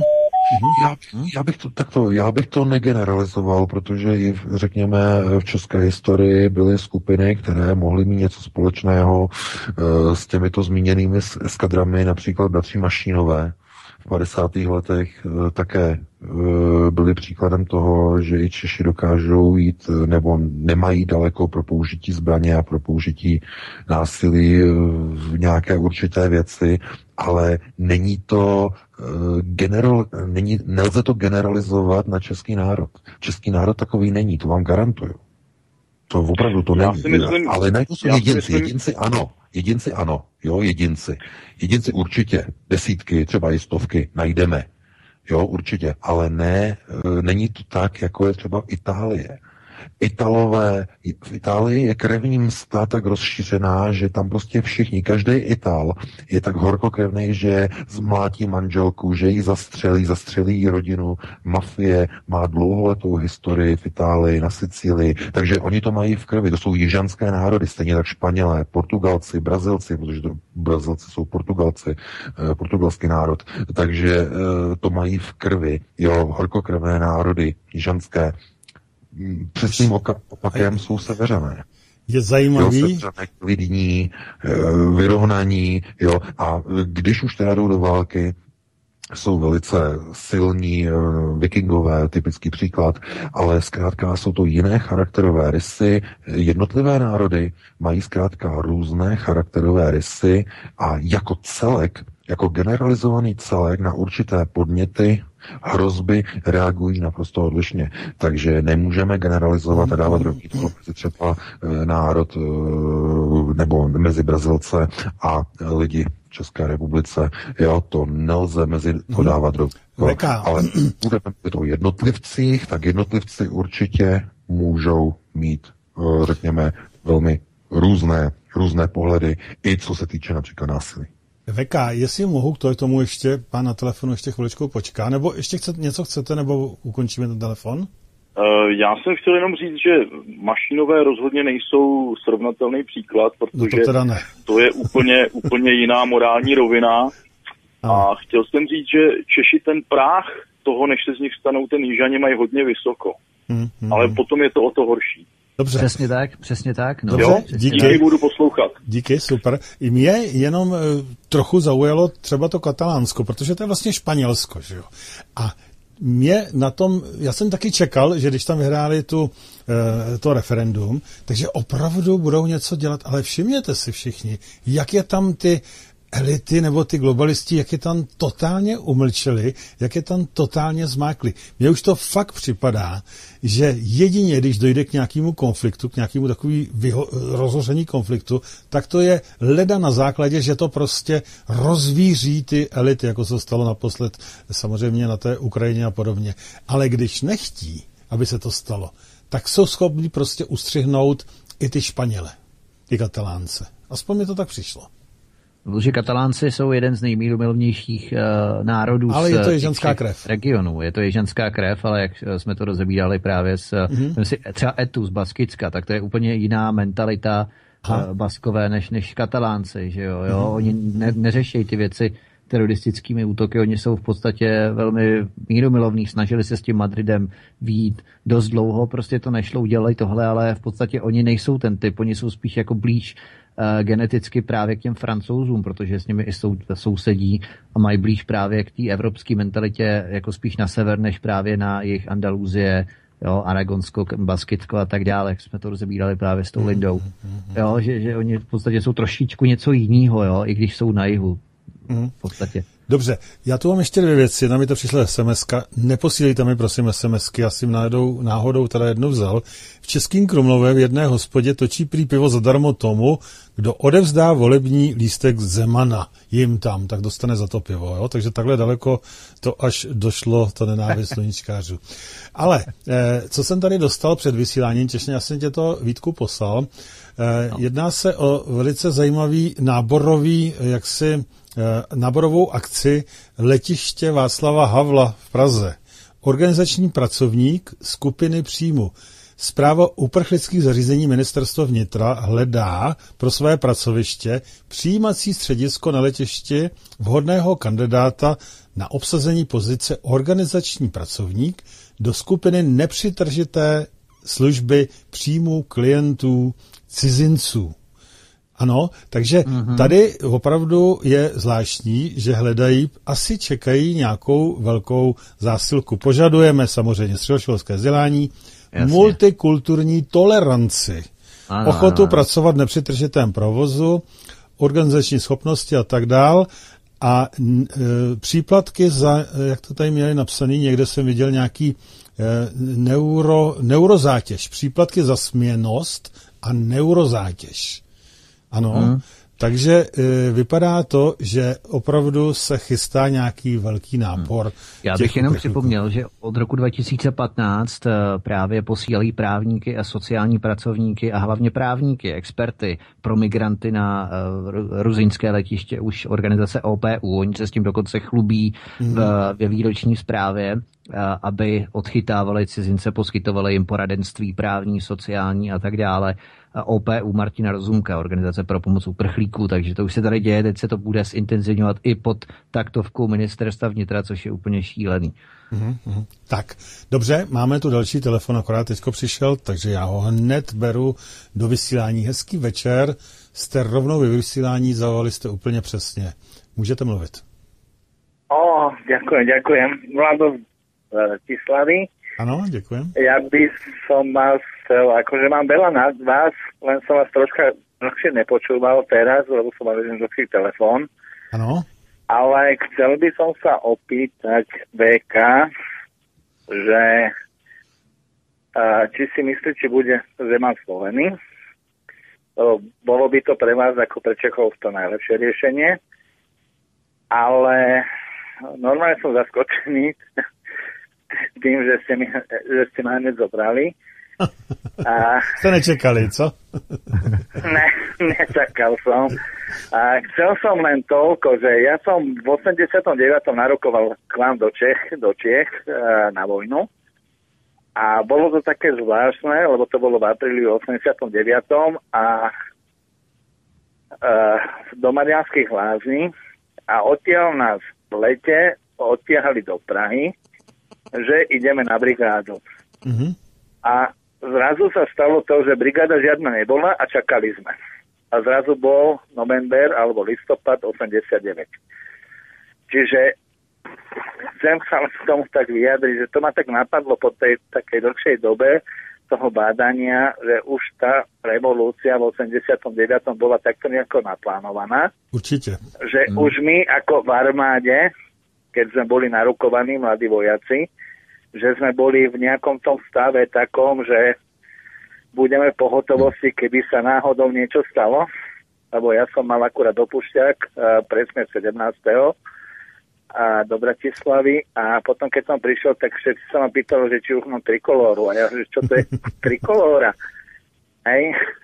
No však tu už je revolúcia, každý má trikolóru, takže ale potom nás akože dali naspäť do Marianských lázní v decembri. Dobře, co z toho vyvozujete? Vy, vyvozujete hmm. z toho, že už to jako bylo naplánované dopředu, ano? Že už to věděli hej, hej, hej, hej. No v podstatě Ale čím to dále my, my revoluce, ako tím vojaci, my ako my ako vojaci sme to nevedeli, hej? Hmm. Lebo nám povedali v lete, že ideme do Prahy na brigádu. A my sme nič nerobili, my sme len boli na nejakom útvare Dobře, a nič, hrali sme tam karty. dobře. A vy jste z Bratislavy? Hej, hej, hej, Dobře. áno. Tak vás pozývám, jako všechny ostatní Slováky, 24.2. na Sra svobodného vysíleče českého v Bratislavě. Představte si to. Takže můžete se přijít kouknout. Ano? Tak Víte- určite prídem a ešte som chcel, ale dobre, už nebudem. Chcel som ešte niečo, ale už nebudem. Dobře, díky moc. Ale chcel by díky. som, Bek, chcel, chcel by som Beka, aby mi povedal, že ako Zeman je taký, že ako bol by super, ale nie je najlepší prezident, ale že či bude zvolený. A všetkých Mhm. Čechov by som vás chcel poprosiť, aby ste ho volili. Ostatných. Dobře, díky No, moc. to Naschledanou. Dobre. Naschledanou, díky. doplnit, že čím dále budeme od té revoluce, tím více fakt zdravíme, zdravíme dohromady. Tak, teď jste šli No. do sebe. No, prosím, tak ještě- já bych, na to, já bych na to odpověděl, reagoval, no tak já věřím, že Miloš Zeman bude zvolený. Pokud by nebyl, tak by to znamenalo, že český národ už je úplně v háji. A znamenalo by to, že ta obrovská masa lidí, která podporuje eh, Miloše Zemana, že se vypařila. Respektive, že u ní převládal hostejnost. Lhostejnost, to znamená neochota jít k volbám, pohodlnost, a nebo také přesvědčení o tom, že to má Miloš Zeman v kapse. Eh, Což je jedna z věcí, která mm, pomohla i Donaldu Trumpovi eh, v boji proti Hillary Clinton, protože mnoho voličů Hillary Clinton nešlo k volbě, protože na základě sfalšovaných informací amerických mainstreamových médií dlouhodobě, řekněme, pumpovaných do hlav amerických eh, diváků, že Hillary Clinton má vítězství v kapse. A mnoho voličů Hillary Clinton nešlo k volbám. Mnoho, miliony nešli k volbám. Já doufám, že ve stejné situaci není Miloš Zeman, že by si o něm všichni mysleli, že to má v kapse. To by byla obrovská chyba, protože ty volby budou těsné. Jako byly v roce 2013, kde byl rozdíl naprosto minimální, tak bude těsný i v těchto volbách. E, Možná, že tam bude trošku větší rozdíl, že Miloš Zeman zvítězí trošku větším rozdílem, protože má za sebou výsledky. Není to už na základě nějakých slibů. Teď už je to prezident, který má za sebou výsledky. Ano, přesně. Takže lidé si řeknou, aha, Miloš Zeman skutečně tohle to udělal, tyhle ty kroky, tyhle ty věci, eh, zařizuje zakázky pro český průmysl, ve velké miliardové kontakty, má pro národní nastavení, víme, eh, že splnil svoji úlohu, takže už to není eh, takové to hlasování do větru, kdy si říkáte, bude to dobré, nebude to dobré. Už máte výsledky za prezidentem, takže on je v dobré pozici, ale eh, vzhledem k tomu, jak proti němu útočí většina mainstreamových médií v České republice, tyhle ty útoky s tou uh, ukrajinskou roztleskávačkou, která napadla dneska prezidenta, uh, tohle to všechno jenom ukazuje na to, že je vedena válka proti Miloši Zemanovi. Válka, otevřená válka.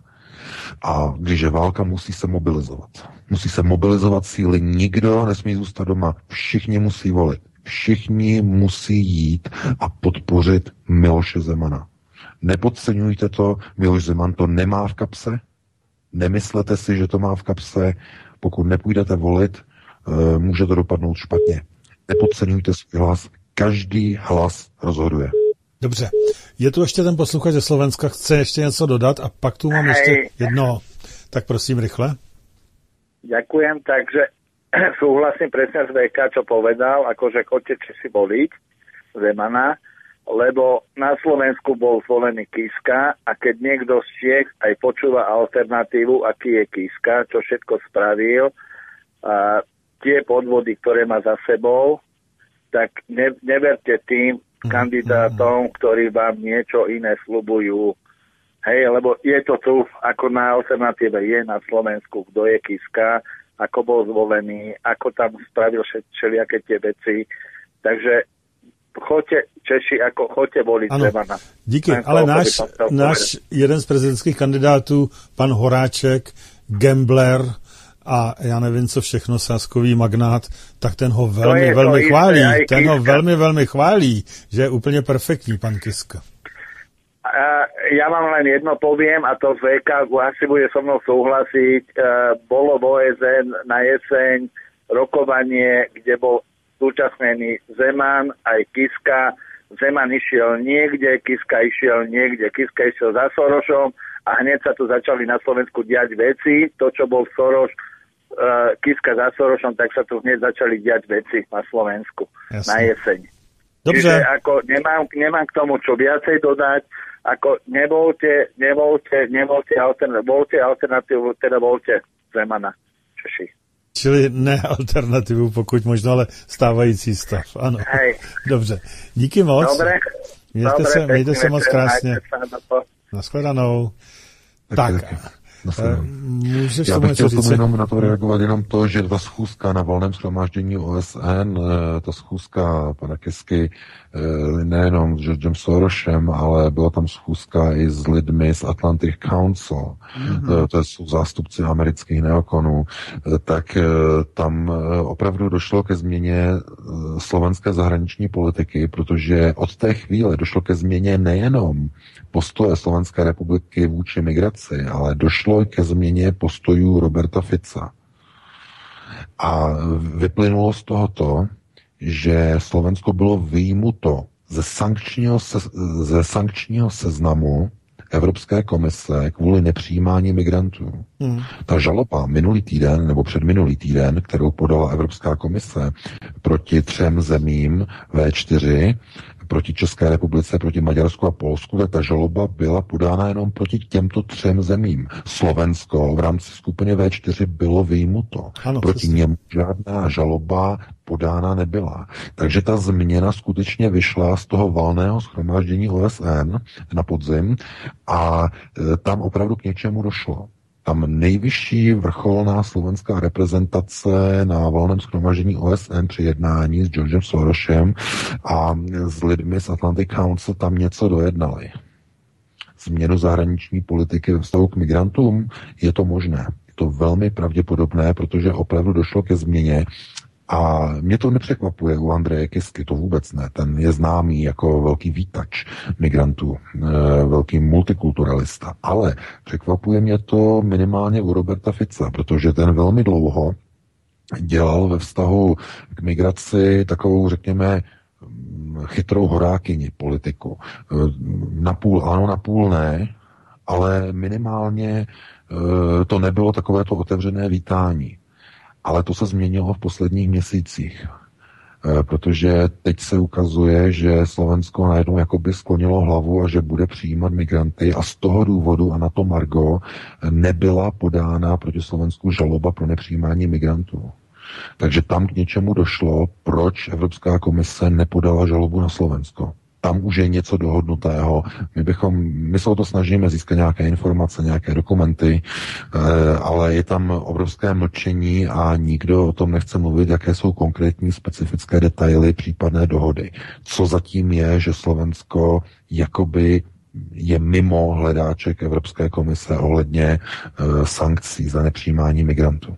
Takže máme další telefon. Ano, máme další telefon, takže poslední, předpokládám.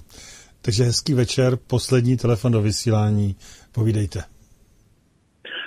Ahoj, já vás zdravím, Mirka.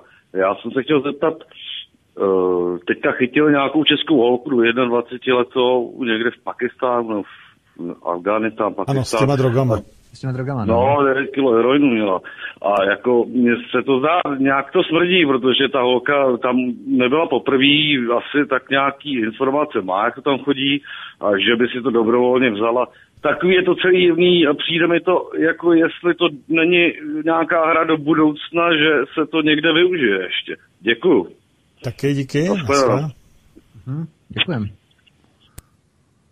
No, No, já do tady toho nevidím, já jsem to jenom četl, tady tu kauzu. Eh, Víte, některé ty holky, které se zblázní v uvozovkách do různých arabských eh, hezonků, eh, tak eh, jsou schopné ty holky pro ty kluky udělat všechno. hm, hm, hm.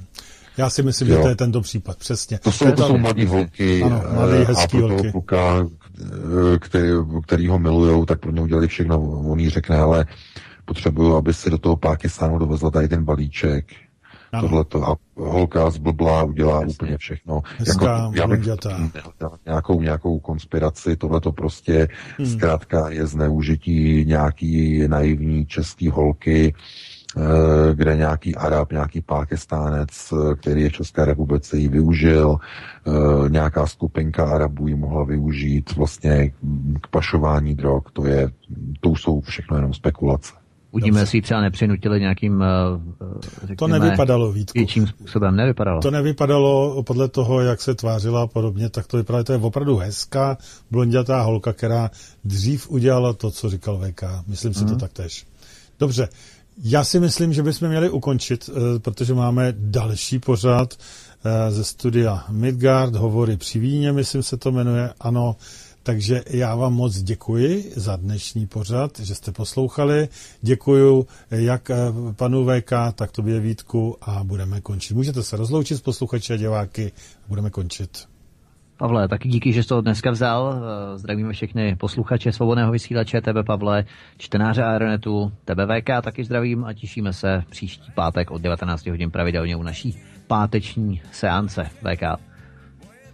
Já se také těším na příští pátek o 19 hodin a loučím se s vámi ve studiu a loučím se i se všemi posluchači Svobodného vysílače CS a vše, se všemi čtenáři CZ. Doufám, že se vám to dneska líbilo, že jsme, přines, že jsme přinesli zajímavé informace, no a za týden opět budeme reagovat na poslední a aktuální témata, takže vám přeji všem krásnou dobrou noc. Já vám taky. Mějte se moc krásně. Naschledanou.